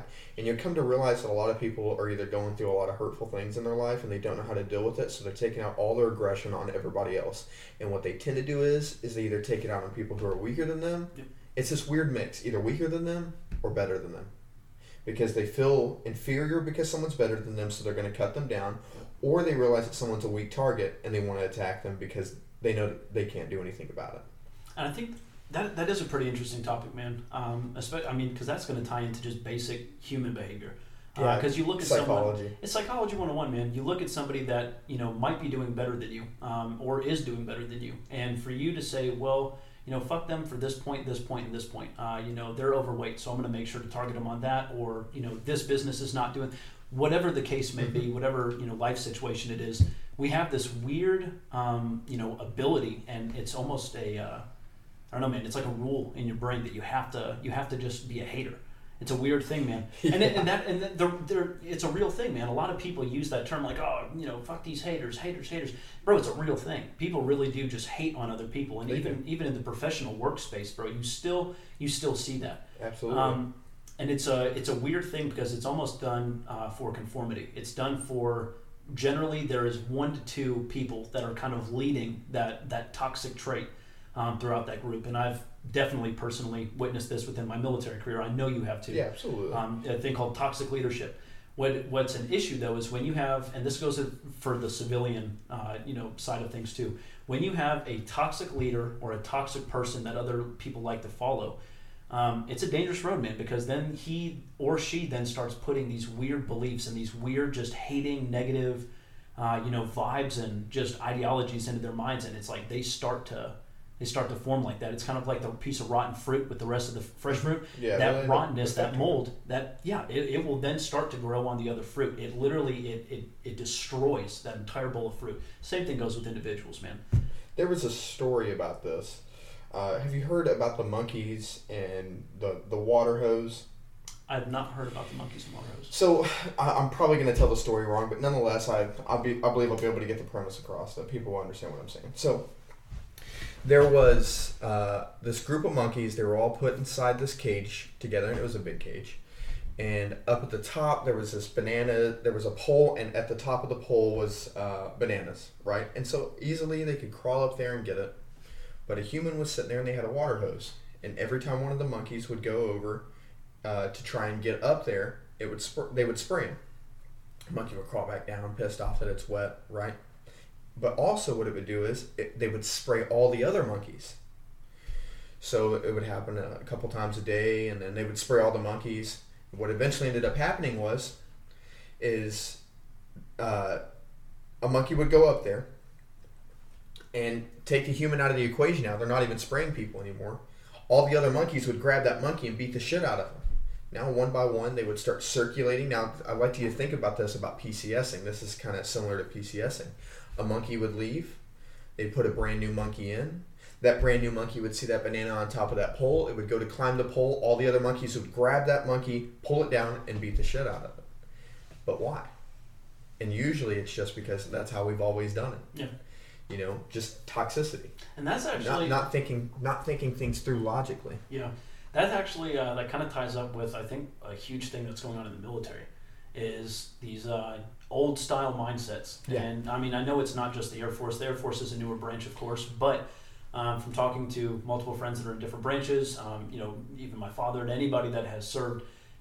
This that toxic trait of well, this is the way we've always done it, Mhm. and anybody that wants to speak up to change things to be more common sense filled, it's uh, yeah, you're outcast. You're, Yeah, absolutely. You know, um, I do feel as though there are some things that shouldn't change. Of course, of Um, course. I do think that there are some things that have been so progressive that it's made things weak. Um, but I do agree that you should probably enter things with a more progressive mentality and learn to do things smarter, not harder. Absolutely, I think yeah, too much PC is too Yeah, much. Um, but but again, being progressive is definitely has its pros as well. Obviously, it's cons. Um, I think where the toxicity comes in is when you have somebody that says it's all or nothing, black or white. Um, we really need to realize within the government, within leadership, within military, within everything, there's always a gray area. Mm-hmm. There is, whether we like it or not. It's people don't like to discuss it, and leadership doesn't like to discuss the gray areas about why things need to change because they have been taught it is black or white. It is my way or the highway. It is this way or no way. Yeah. Um, but I think what needs to happen though is there needs to be some kind of morphing that goes along with, you know, the changing of times. We have a new generation, um, and definitely much more PC, you know, friendly, right? You have social media. You have a lot of these 18 year olds, even 17 year olds, 19. Uh, you know, these fresh, brand new mindsets, and uh, I can definitely see a difference. Obviously, you have somebody that's 40 years old compared to an 18 year old. Mm-hmm. There's going to be a different mindset, but just general rooted um, ideologies are just so vastly different. Yeah, absolutely. You know, and I think that the 18, 19 year olds, they bring a lot, 17, 18, 19 year olds, they bring a lot to the table Mhm. that get dismissed because they're viewed as young. And uh, that's just not a good way of looking at it. You know, that is toxic. Is just because you condense someone down to their age or their sex or their religion or their belief system and you don't listen to them, you're wrong. Uh, and now that I don't really see that in the military too often. Um, I don't see that a whole lot, but I understand where you're coming from. Um, you know, again, I said it last podcast. Blessed for the Air Force. You know, the, the Air Force is one of those. It's, it's it is the future, absolutely the future of the military. Um, now, some things need to be reined back a little bit, Mhm. but we do a really good job uh, of hearing our people out and listening. So yeah, you know, I agree with you though. You know, it's definitely an uh, uh, an experience gap, an age gap, a generational gap between a forty year old E eight versus a brand new E 2 Mhm. E one. You know, it's definitely uh, definitely challenging uh, Have you to heard the, mesh uh, those two. Have you heard the term that they use for the older generation? They're boomers. Yeah, yeah, yeah, yeah. So old boomer. Yeah. yeah. See, you know, I I just I don't get wrapped up in that because I know it, it pisses people off, and I think that like I I know you're just meaning it as a joke, but I don't really say anything like that because then people don't want to have a conversation with you. No, of course, Yeah. yeah. I mean, if you have an 18 year old looking at you saying, "Okay, boomer, let's yeah, talk," you're like, shut the fuck Yeah, shut the up. fuck what, up. Do you, what do you know? Of course, you're both going to go into a negative mindset. You know. Exactly. I think uh, something that was very interesting to me too, and it might be a little bit off topic, um, but it kind of ties into what we're talking about. So, um, it talks basically about the times, what led us to these easy times. Um, so it talks about hard times create hard men. Mm-hmm. Hard men create uh, what is it? Hard men Hard, create. hard, hard men create easy times. Yep, easy times create weak men. Mm-hmm. Weak, men create hard times. Then hard times It's, create it's hard just men. a cycle, It and we're going through that cycle right now. And it, it, I mean, it is unparalleled, man. It is insane. We are really going through that because you look at our easy times, bro. Yeah. We got We live in the most advanced technological age in human history. exactly. I mean, where you could hit a button and have whatever it is that you wanted here within a couple of hours to minutes to having a huge package delivered tomorrow. Everything's on demand. A- absolutely. We live in the most advanced technological age in human history, and that's a huge thing. Every day that we live, we are breaking history. Yep. And that that's pretty incredible to think about, man. It is. Every single day we are literally breaking history, um, whether it's technology, whether it is just human feats, man. I don't know. There's a lot of things going on. Um, And this is why this podcast is important, is because we need to mesh. We need to be able to bring that together between. do. What's politically correct, our progressive mentality, and staying vigilant, Yes. staying hard. You know, and instead of becoming dependent on these weaknesses, because you know, like our cell phones, if you don't moderate it, it can be a weakness. Yeah. Is playing video games can be a weakness. You know, so you need to need to be able to have some outlet to be able to discuss things to make people think. well, that's I definitely am hoping, uh, you know, with this podcast and what we're really trying to achieve. I hope people will see it like that um, and actually will listen and it really will hear what we're saying. Um, it is, yeah, we're in a profound time for sure. Yeah, We're- absolutely. I, I don't I don't really know. There's a lot of things uh, that need fixing, a lot of things that need changing. Um, but like you said, yeah, hopefully you know hopefully we can you know whether if we're not going to be the frontal force in actually really causing change, hopefully we it's a domino effect. Yeah. Um, I think within our name too, that's a big thing to say. Um, you have a lot of these. You know, and I, and I hate to say alt right or hating extremist groups. Really, there there are a lot of different style groups that are backing, you know, quote unquote, the boogaloo. Uh, See, and. I, I hate alt left and I hate alt right. Yep. And I, I, I say hate intentionally, and I mean every essence of that word. I mean every letter of that word. Because it's just hatred on both sides. Exactly, and hatred is not what is going to en- en- enforce actual good change. Yeah. That's not change. That is what we're. That's what we're being fueled by right now is hate. Yeah. There's a lot of hate for other countries. There's a lot of hate for other citizens. There's people that you know are saying, well, you know, the you know Mexicans that are jumping the border, they're ruining the country. There's a lot of there. There is There's a lot of hardworking people that come over here for a good opportunity. exactly. You know, and I here's the thing. I, I completely agree with the secured border. I think that the, we should have a wall. Um, absolutely. But here's the thing. What would you do if you lived in an impoverished country country where you can barely afford anything? That's you- being run by a drug cartel. Yeah, absolutely. Many drug cartels where every politician is bought out. You know- what would you do if 30 minutes down the road on the American border, you just had to cross the border and go work at a crop? What would you do? I'm telling you this, I would go to that border and get through every day and come back with money in my pocket so I could provide for my family. Absolutely. So I understand, and we just need to come to a common ground. We need to come to a middle place where maybe I'm wrong, maybe you're wrong, maybe I'm right, and maybe you're you're right. Yeah. Um, and just kind of give way in some of this because if we don't, then we're just gonna keep going down the same path we've been going down, and it hasn't done America any good in the last twenty years, especially the last twelve. I think that just goes with uh, basic human morality. Yeah. I think I think there I think there's a a distance between what it is to have you know American morality and what it is to have human morality. Mhm. Um, I think both are extremely important. I think uh, I agree. I'm not going to dive in necessarily in what I believe with the border and stuff like that because um, hopefully I made it pretty clear with the first one. Ignorance is bliss, and I and I truly wholeheartedly believe that, um, especially when the information you're getting is all agenda driven. It's all you know politically driven. So um, it, it, it's a it's an odd thing, man. I don't know. you know, you, if we have fruits of a country and we can give it to other people, then I think that we should. And why not? But then, and and But we then- have to be careful because that's a slippery slope. Think of how much money we push off to other governments, and, Exactly. we, and we have a lot going on here that needs to get fixed. And also, it's a little bit of a scary topic. I mean, this even ties in with just general military. Is you help others, but in return, you expect help as well. So I don't necessarily. Obviously, we have the UN, you know, in place and established and everything like that. But there is a uh, there is a general sense of just humans helping humans, and that that doesn't happen anymore. Yeah, see, I, I'm not a fan of the UN, but I understand the premise of what you're talking about. I just People helping people is what it comes down to. people helping people, and in government, that's not what happens because what what it comes down to in government Greed. Is greed and it comes down to the dollar sign. That is what the world is driven by. That's what war is driven by. Everything is in terms of a financial gain.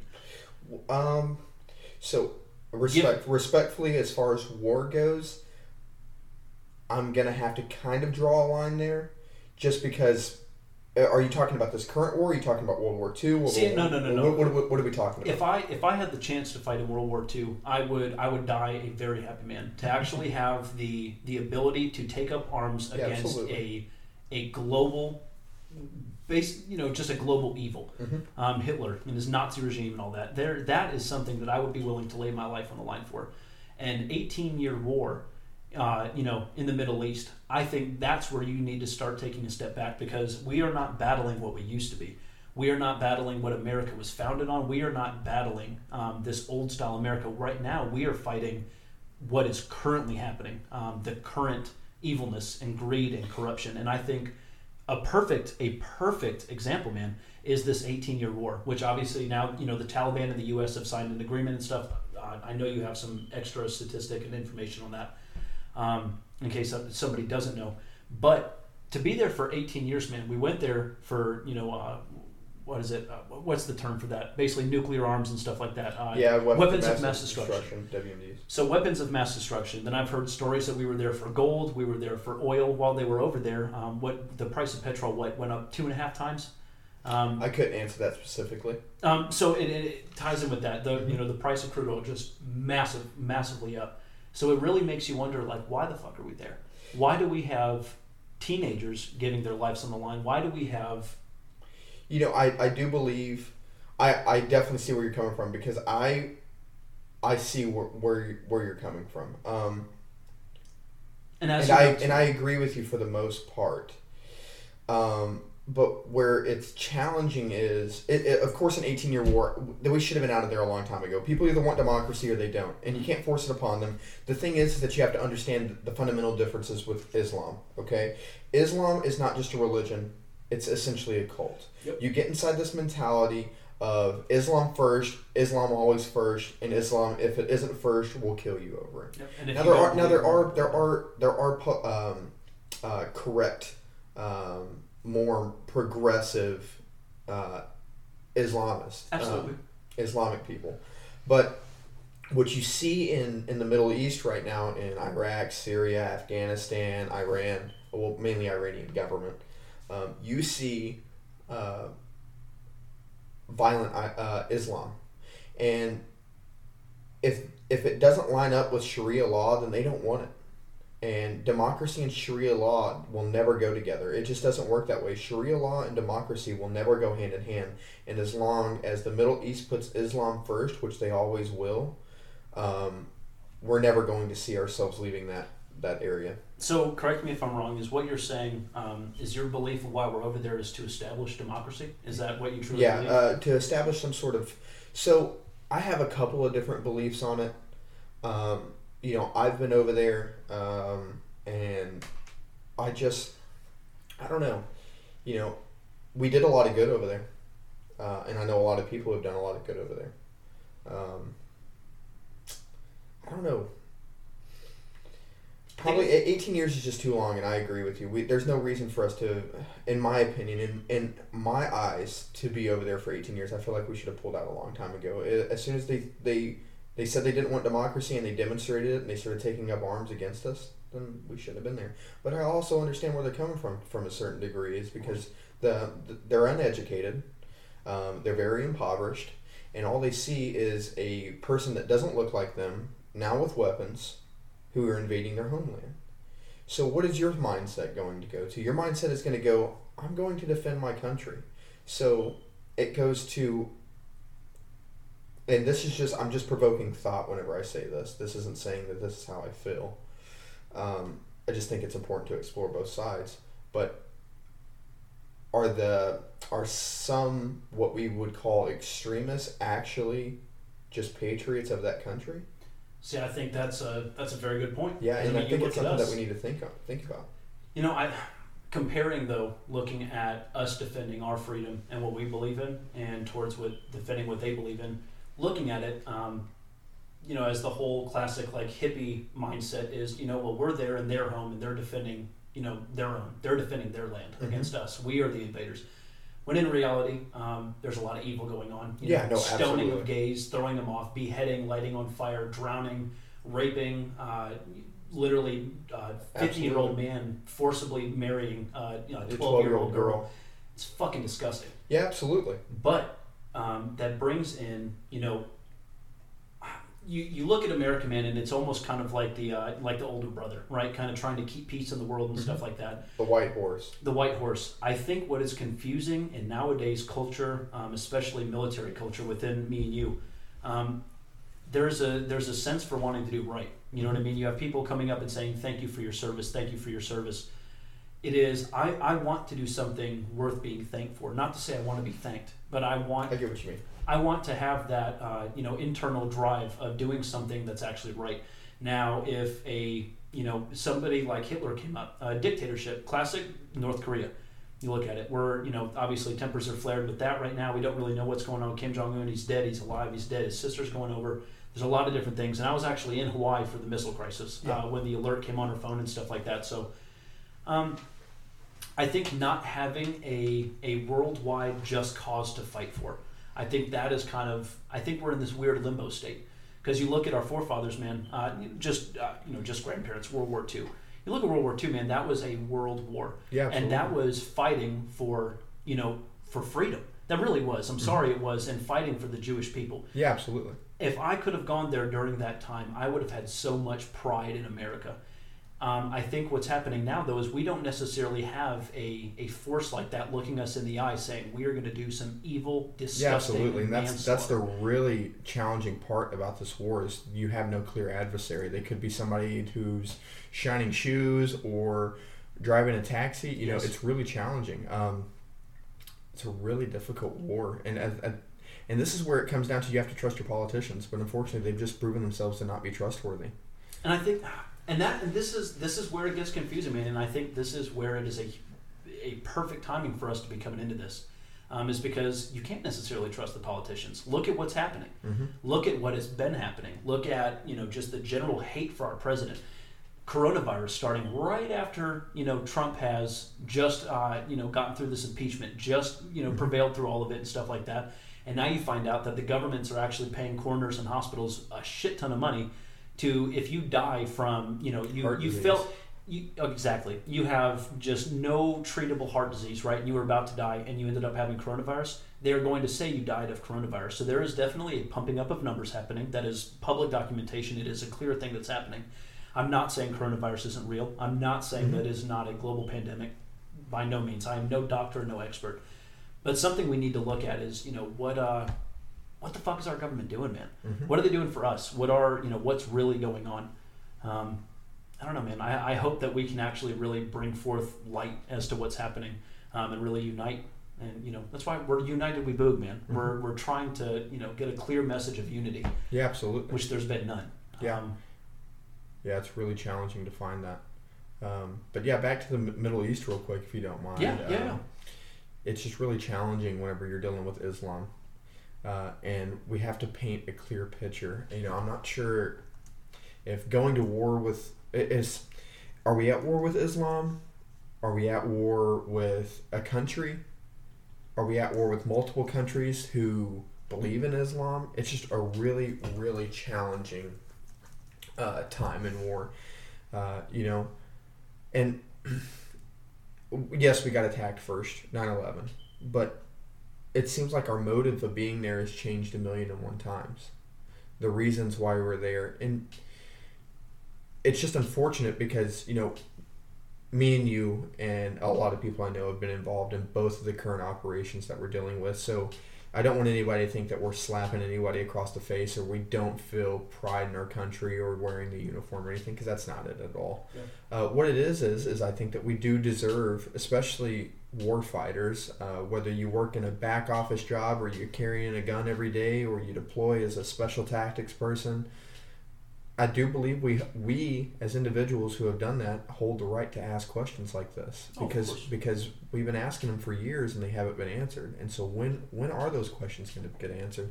And maybe they are answered, and maybe I just don't have the knowledge of it. Maybe I'm completely uneducated, and maybe somebody does have the knowledge of all this. Um, and that's the point of the podcast. We don't know everything, and we want to be able to ask the questions to get it out there so people can actually answer them, and we can answer them. I love that you said that too, man. It's something my uh, th- something my father told me uh, that will really stick with me.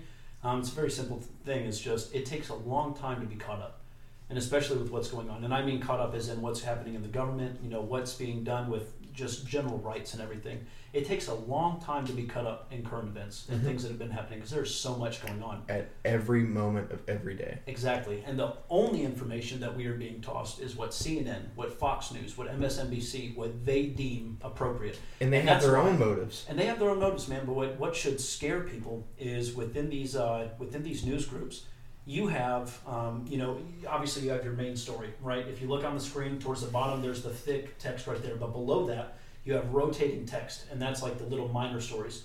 You will see, you know, Kim Kardashian um, and Kanye West. Something about, you know, well, you know, Kim Kardashian didn't agree with Kanye on this, and they're now they're launching a new shoe. Some stupid fucking information that doesn't matter. But right below that, you'll see, you know, 11 brutally murdered in Mhm. Venezuela. Um, you know, clearly drug cartel kidnapping. Some crazy fucking story that Yeah. like people should know. Like, Absolutely. Some big, and what they're being told is about Kim and Kanye, and you know what's going on with the everything. It's a distraction. It's a You know, it- it's- distraction. it- honestly, it's just meant to keep you going for the time being. Um, you know, Americans are really fake. Yeah. Um, Americans are weak right now, um, and we're so caught up by everything else around us that we're too stupid to open up our minds and realize that there's a lot more going on in the world. Of course. Um, you know, and it's just unfortunate. And unfortunately, well, fortunate for the news agencies, but unfortunate for the rest of America. Uh, that's what makes them money is just bullshit like that. Yep. Because America, Americans just aren't thinking logically. And uh, something interesting that you were just talking about, uh, you know, things going on within that it ties into the Middle East that we were talking about, um, especially with like Islamists, extremists, and stuff like that. Uh, did you know that we? I, I mean, I'm sure that there's a few more that I'm not even seeing here, but did you know that in New Mexico we actually had a Islamic uh, training? Yeah. So I uh, this was a couple years ago. Yep, yep. Yeah, so I can actually speak on that. Um, so I did a lot of research with that. So, uh, as many of you know, I was in the Texas National Guard, and the Texas Guard was deployed down to the border to combat against uh, human trafficking and illegal border crossings and the cartel. Uh, and uh, I believe that they're still there to some degree. well, uh, there were Islamist groups that were attempting to pay the cartel to use their tunnels to sneak people into America. And coincidentally enough, the cartel actually ended up doing some good. Is the cartel is Christians, they're Catholics. And Muslims, Islam. Mhm. And so they actually had a fight. Like that's literally what it was was a fight and a disagreement between um, religious beliefs, and that's why uh, ISIS, which was the one that was using it, uh, trying to use those tunnels, is no longer there anymore. Is because the cartels were like, "Look, get the fuck out of here." Which is just kind of coincidentally funny, you know. Cartels are bad people, you know. They, they are, but it's coincidentally funny that they also just did us some good by not allowing them to use their tunnels. Yeah. Or their tunnels, I should say. Just kind of funny, interesting. Yeah, it's uh, it's weird to see something that's all the way in the Middle East infiltrating something that we deal with so whole, you know wholeheartedly is Mhm. obviously the cartel, connect the border. You know what I mean? It's uh, that's obviously something that we know is going on. That actually, you know, that that ties in another question that I'm sure a lot of people are asking: Why the fuck are we letting the cartel still run Mexico? Do you know about when uh, um, when El Chapo's son got captured? I'm sure a few listeners. So they captured They killed. They killed the officers. Well, so I mean, it goes much deeper than that, Mhm. bro. It is they captured the son, and with 24 hours, they took over the entire Mexican government. They had cartels driving around the streets. And you can look up pictures and videos driving around with 50 cal fucking uh, 50 cal turret machine guns in the back of pickup trucks and construction trucks. They killed so many people. They took over. They took hostages. They literally they they abrupted the entire government in in less than 24 hours just to get that one man released that government is being run by the cartel, and it's Yeah, a known thing. And if you just watch Narcos, you know. You know what I mean? That's the, the most basic level of understanding. And then you do your own research, and it's like, holy shit. Um, we have we have a country right right there that is being run by a drug cartel. And, Where- and you're asking why we're allowing it? Well, I mean, it, it, obviously there there's a lot more. You can't just necessarily invade a country and say that. Well, the reason why the the big reason why we're not meeting that head on is strategy. You want to know that, that that's the truth is strategy. We don't want to get into a conflict with the country beneath us, um, and then move in, let's say Russia or Iran or Korean missiles right there, and that puts them at a better strategic position. Yeah. Um, that's the big thing. Um, you know, but I also, luckily, Trump. I believe not too long ago, just a couple months ago, he uh, he labeled cartels a terrorist organization. Which they Uh, are. They are. You know, if you look up the definition of terrorism, they're absolutely terrorists. Um, but that that's the big reason why I believe we're not meeting them head on is because of strategy. Is um, uh, we don't want a conflict so close to home, and we don't want to allow another country to move in to a tenant country. Yeah. You know what I mean? Well, I think it's a. I mean, it's a. It's a good topic of conversation here because now we're going to start talking about. You know, this is this is a global thing. The you know drugs are a global pandemic. Mm-hmm. Um, this doesn't just pertain to the United States. Yeah, um, absolutely. I know for a fact that you have drugs coming in uh, all the way to Russia, to China. Obviously, they have their own manufacturing plants and all that kind of stuff, and their own underworld, you know, in crime. But the majority percentage of drugs is manufactured, created, and shipped out from Mexico. That Mhm. is, and that's without a doubt. South America in general. South America in general. I'm sorry, not just Mexico. Uh, South America in general. So this is like a this is a global thing, but also you have to look at the money tied in to you know to just the general drug trade. You're talking about you know government agencies that are combating it. You're talking. You know what's funny is that they said that the, the collapse of the housing market in 2007 that the uh, the drug money that was uh, that was flowing through the market was the only thing that kept the economy alive. see that's that makes you think. Yeah, you think absolutely, a little bit. absolutely. Uh, kind of interesting. You know, because that was a huge crisis. A lot of people lost their homes. Yeah. A lot of people lost everything that they had. People living in cars, and the only thing that kept supposedly one of the only things that kept the economy moving was drug money. So I mean that That makes you tells you think like how that's many a trillions of dollars are in circulation over drugs. absolutely. I mean that's all tax free as well. You got to think about Yeah. that. There's no taxes coming. Yeah, out I'd of like to that. see the IRS go after them. Um, something if I find kind of, uh, pretty cool. and I definitely don't want to dive too much into it because I personally would want to do more research because this is a very touchy subject, um, and I'm sure a lot of you guys know about it. But have you heard about uh, Project MK Ultra? Oh yeah, absolutely. Yeah, MK So that- Ultras. Let's. We actually just need to dedicate a podcast to conspiracy theories, and but that's a confirmed one. Yeah, this That- is this is not a conspiracy theory. is This crazy. is this is a confirmed Yeah. like government military you know experiment uh, trial. But just I wonder what do they have a do they have a word for a confirmed con- confirmed uh, confirmed, yes, confirmed. a confirmed conspiracy theory? Um, I think that's called facu- factual information. Uh, factual information. Okay, this very is factual good. information, but for anybody that doesn't know, um, this is this was an old top secret CIA project um, to where basically there was hundreds of different uh, clandestine experiments, all pertaining to LSD. Mhm. Um, talking about the warfighting capability of LSD, talking just really diving deep. But what what that kind of opens up for me is obviously you have LSD that is a um, I know it's a felony, right? You, you have Mhm. one hit of LSD, one tab of acid, whatever it's called. Um, it's a felony. Mhm. But what's interesting, man, is that the government, you know, and I'm, was using to weaponize it, and they also tested on the American people unwillingly. They unwillingly tested this Yeah. on the American people, and this is this is factual information. This is something that the government actually did. Yeah.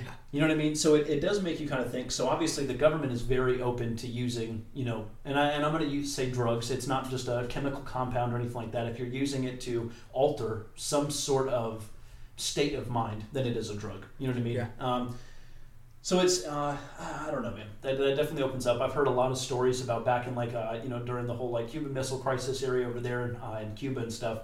and talking about uh, you know people that were in the army and stuff like that over on the flight line. Um, I don't know if you've ever heard this, and I think Joe Rogan actually talked about it.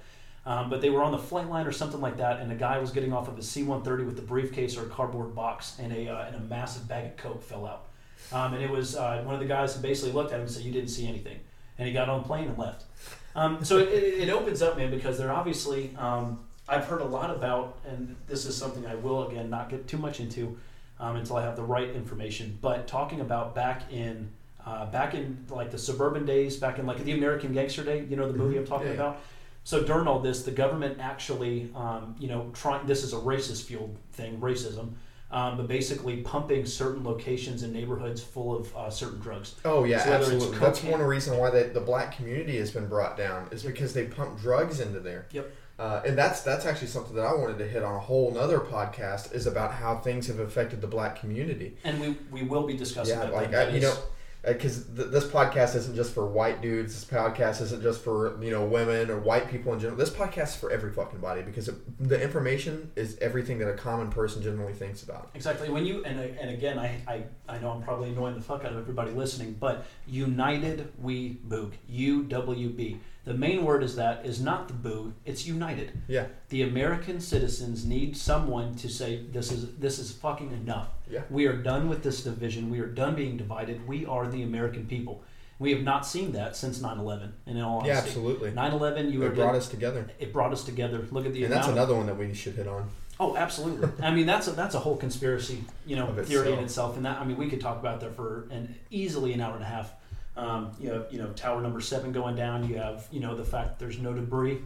Uh, you know, at the Pentagon where the uh, the actual crash happened, not a single piece of airplane debris. Yeah, absolutely. No camera footage actually caught the tail number. Yeah, it's just kind of funny. The most secure, pla- one of the most secure places in the nation, and you don't have a a camera that works. Absolutely, and even look at the uh, the crash off at the uh, in the field. I don't, I don't know Oh, what yeah, state yeah. it was. There was still no plane debris found. Yeah, it's really strange. So yes, everybody. I mean, there there, will there be- was debris, but it just wasn't as like, it wasn't how it should have been. No, absolutely not. Um, God, I mean, you talk about a controlled demolition. Looking at those two towers falling down, that's a that's a controlled demolition. If you ever talk about one, Yeah, I. this is gonna just be- this I'm is general I, I would- physics. I would brother. say building seven is definitely suspicious. Um, It's more than suspicious. It's outrageous. You No, had no, a no, I- third no, building absolutely. fall in a controlled demolition, the exact same well, see, you're saying controlled demolition. Like, I understand what you're saying whenever you say controlled demolition. Mm-hmm. It fell like a controlled Yes. demolition, but but there's no besides looking at it saying that it's a controlled demolition. There's nothing that's defining that says it was a controlled demolition. Do I believe it's a controlled demolition? Yes, I think that there was a little something going on. Well, and there's actually a little. So there was an FBI. oh, We're gonna touch on this big time on another podcast, but there was an FBI um, uh, headquarters located in Building Seven. There was also uh, a big case against Enron. If anybody knows, remembers Enron, um, and the building collapsing uh, prevented them from paying, I believe, billions or trillions of dollars. We know it's also, um, in case you, and I know you probably uh, are aware of this, but that the current news that was going on during there, do you remember the trillions of dollars that the U.S. government just had no record of? Where it Oh went? yeah, where it just went missing. Well, guess what? You want to know some amazing information? Absolutely. The office in the Pentagon, the area uh, that you know was hit by an airplane. Was that where the level- trillions of dollars were? Oh, that was the office. That's where the investigation was taking place. That is all the records of the financial losses, gains, where all the money went to. Really? That is where that was. See, you know, there's there's only too many. You can only stack so many coincidences in one thing before you're like, okay, yeah, this is no longer a coincidence. This was absolutely planned. So, okay, so first and foremost, we're looking at coincidences. Let's just look at the basic information of what happened. You had two airplanes hijacked, right? One hit tower tower one, one hit the other tower, Mhm. correct? Okay, so with that happening, you have the whole talk in the mindset of, you know, jet fuel cannot melt steel beams. What you know, and that's absolutely true. Jet fuel cannot melt steel beams, and I I've heard, and I've never seen it, but there were like lava pits of steel that were under the building. Yes. Um, now the one thing that does, and then people don't people don't think about, is the fact that once steel gets to a certain point, even if it doesn't melt, it does lose its integrity to where it begins to bend or contort in some sort of way. So I would say, um, So it, uh, if you have millions and millions of tons of steel pressing down, eventually you are going to collapse. But But having having an, an airliner crash into the top of the building is not necessarily going to start melting from the bottom. yeah, and people were saying that they experienced explosions on the on the ground floor. Exactly. There, You there know, are that's something actual to think news about. broadcast videos, Yeah. ladies and gentlemen. There is news broadcast videos of when this happened, hearing extra explosions, hearing a third, fourth, fifth explosion, and this is while they were getting interviewed, while all of this is happening, hmm and they would hear an explosion, and then a plane would come. So it, it, it does make you think, because if you if you're looking at you know when you actually hear things, especially for us when you're You have uh, to mil- look at it really analytically. you have to look at it analytically, man. Um, besides the two towers going down, though, right? Absolute tragedy. Um, Yeah, absolutely. tragedy to the American people and just our government in general. Um, but the, the thing that makes you start thinking is not just Tower 7. For those of you that don't know Tower 7, Tower 7 was another, uh, that wasn't impacted by a plane at all. It just had general debris that was blown over to it. A small fire started out, and, and then it suddenly collapsed. suddenly collapsed. And I think that there is no, Yeah, there's no reasonable There's- explanation well, besides the, I mean, of course, besides controlled demolition. besides controlled demolition, but there is no coincidence that there would have been, you said there was an FBI office. Yeah. Okay, so the fact that there is an FBI office in that one building, there's no coincidence to that. They're talking about, um, you said it was Aaron? Enron. Enron. So you're talking about this Enron investigation. Enron. And on top of this, though, you have multiple trillions of dollars literally that went missing. Yeah. And then 9 11 happened. It's a big deal. It is a massive deal. Yeah. No, eh, nobody talked about it anymore. After that, the investigation was literally just halted. Where did it go? Yeah, Where- that whole commission they put together was pretty shitty. you look at the Pentagon. The Pentagon is the main one that if you are ever questioning 9/11, you were ever questioning, and this is not a, a attack saying it was fake or anything. It was obviously real. We lost thousands of lives that did not need to be lost that day. Um, but looking at the Pentagon, man, the fact that that office, with all the financial records and stuff like that, was was hit by a, a massive, massive plane. When you look at the pictures of post debris, there is not an airplane that was crashed there. That is, and you even look at the actual uh, the damage that was done to the building and how it collapsed in on that one side. It was clearly hit. There was no wingspan damage. There was nothing. It was clearly an explosion. Um, you look at the uh, the actual two video captured. Uh, the what was able to capture it is when you're actually driving through. Um, and it's one of the gates that you have to pass. It's basically you know you're you're scanning your ID card, whether there's a guard there, whatever it was. Um, they have cameras there down to like the millisecond. Um, the two, Yeah, we were just there in February. Okay, so perfect. So then, when you're driving through there, the two cap, uh, the two cameras that were able to capture the plane were off, which means that one of them was edited. And also, what's really interesting is in both of those videos where you should have seen a tail number, it skipped out. Really. So there's no tail number to the to the plane. There was no black box recovered. There wasn't even a, a, a fucking airplane tire, a wheel that was that was recovered. And then Yeah. you look at the uh, the crash that was out in the field. Where where's all the plane debris? Where's and that, I'm not saying that planes didn't get hijacked, but it does make you start to think about. then you have to think if all of this was controlled, one, what happened to the people? Yep. Um, and are we in a war that we shouldn't be in? Exactly, in a war maybe that we don't know is happening. Yeah, absolutely. um, who and i'm not saying that it was an allowed thing that was you know the somewhere in the government they were like yep 9-11 is a needed thing. I don't know who knows what really happened but that is one of those things that i really think people should never ever forget. Obviously you hear don't forget 9-11 and stuff like that but actually to ask questions and say what really happened on this day. Um, you know we had a lot of answers and what, what was amazing to me though Another talking point is how in all of the debris from the towers, they actually found the passports and IDs of those terrorists that uh, hijacked the plane.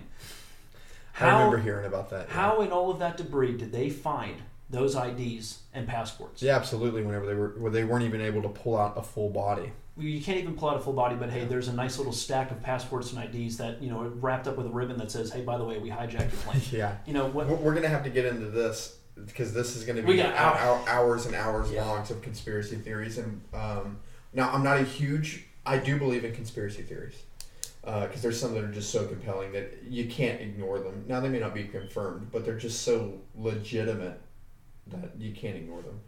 We should also get on Bigfoot. Dude, I was just about to actually, say, Actually, I actually have a Bigfoot story, but we'll save it for No. another podcast. Jesus. Uh, I'm serious. I do have a Bigfoot story. I'm dead serious, and people can doubt it. Um, I actually pay really close attention to this guy. Uh, his name is Steve on How to Hunt. That's his YouTube page. Is How to Hunt. Um, he ha- he re- he has some really compelling stuff. You know, some really compelling evidence. Um, uh, really cool dude. He's a tourist or he's a uh, a guide up in British Columbia, Canada, and uh, it's just really cool dude. But he has a lot of stories. Um, Would you uh, would you claim yourself to be a Bigfoot enthusiast or a Bigfoot hunter? enthusiast, or I wouldn't claim either. oh, Uh, I would claim that I believe in Bigfoot, um, and there's reason, there's for the most part reasonable explanations why it, it's not really captured on camera or trail cams and stuff like that. For the most part, it's reasonable. Um, but that goes into a whole other conversation.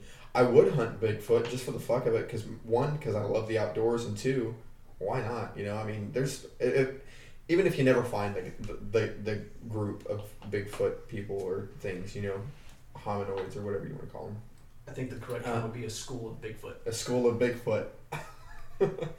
uh, you know, you run across a herd of Bigfoot or anything, the experience in itself would just be fun. You know, uh, Joe Rogan, and we brought him up a couple times, mainly because if you obviously can't tell, we're pretty big Joe Rogan advocates. We're, we're pretty big fans of him. Um, I've been following him since I was a little kid. And uh, shout out to Joe Rogan. Oh, we should also sh- shout out the producer. Um, Yes, Bert. please. yeah. So for those of you who don't know, if you made it this far on the podcast, because we're over two hours now, congratulations, you've unlocked an achievement. Um, uh, UWB Achievement One. Uh, You know what? Actually, hold on real quick. Yeah, what's up? I'm man? actually, as an achievement, anybody that is listening right now, um, just to show our support to you guys, I'm going to go ahead and create a 25% discount code for the entire website. Um, that's going to be good for like a week. awesome, love Um, so if you guys are listening, um, that uh, hold on, you know what? Let's decide. That discount code is going to be 25 discount. Just just type in 25 discount. Awesome. Spell the word discount. Spell the word discount, Cool, all awesome. one word, two five discount. That will get you guys a twenty five percent discount, good for a week uh, from when you know today. Uh, so yeah, if anybody does end up ordering, we'll know you listen. Um, we might throw you you know a little goodie your way. So anyways, keep so going, Drake. I'm Bert sorry. Kreischer, Bert Kreischer, the, he's the comedian known as the Machine. Big shout out to his producer. Um, so uh, it's a little challenging to get a hold of him because he's obviously very busy. But uh, he offered to help us out because we have a connection with a friend who knows him, and they're very good buddies. They're best friends. Uh, he offered that if we needed any help to reach out and get a hold of him, and that's exactly what I did. So big shout out to Bert uh, Kreischer and uh, his producer. Um, well, mainly his producer. Uh, his producer really helped us out, and we really do appreciate you guys. Um, so hopefully, uh, you know, that'd be cool if we could have the machine on here at some point. Absolutely, that, that would be an That incredible story be- here about uh, it would just be- infiltrating the Russian mob. I Yeah. would love to hear that. Well, I, I hear that he hates telling that story now Well, yeah, because because because he has to tell it all the time. Like the people expect for him to come out with a shirt off, drunk, telling the story. Like I just want the dude to come in here and bullshit, you know, talk about whatever he wants. yeah, yeah. But it would be cool to hear the story in It would be person. cool to hear the story. Um, okay, so obviously, you know, we've, we've gone over two hours. I really don't mind having just talk as much as we can, um, bring as much information as uh, you know we can possible forward. What what is something else you would like to discuss? Is there anything you know pressing you or anything like that? You think? You know, there's nothing on the top of my head that I could think of. I mean, there's of course uh, a couple other topics, but I, I don't want to lose the audience. Absolutely. So um, yeah, Well, I just, uh, you know, uh, for me personally, I know Drake feels the same. Thank you guys for listening. Um, if you did make it this far, thank you for everything. Um, again, I will always remind you guys, you guys can check us out. Uh, literally everything is united. We boog. Yep. Uh, so podcasts, we have iTunes and Spotify. Spotify right now, iTunes will be coming. Uh, yeah. iTunes is a little challenging because there's the biggest platform of podcast out there, so it takes a couple days, seven to ten days, for them to verify your podcast. Okay, uh, so seven to ten days on each of the episodes for iTunes. Um, we have Facebook, Instagram, all united. We boog. We have Discord. Come and join the discussion. Uh, shout out to all of our Discord buddies. Uh, Patreon, if you wish to donate, feel free. If not, that's cool. We still love you. Yep, absolutely. Um, yeah, and uh, really, again, I just want to reiterate that massive shout out to the guys on the Discord app uh, so far for just you know staying in touch, constantly talking and stuff like that. Um, if you guys would be interested in actually joining our chat, um, even if you you know you necessarily want to be a UWB member or you really just want to get educated um, and just be a part of a really good discussion, uh, we do have a personal Discord app, uh, private messaging chat, Mm-hmm. uh, just for people you know within our group. So Absolutely. Um, yeah, so anybody have any ideas or anything like that, especially topics to talk on, please feel free to message us, email us, um, anything like that. We would love to hear from you guys. Yeah, guys. Well, uh, we appreciate you for tuning into episode two. Uh, um, and uh, hopefully we get a little more crisper and things start working out. And uh, yeah, we love having you guys. Thank you very much for listening and your uh, your time here.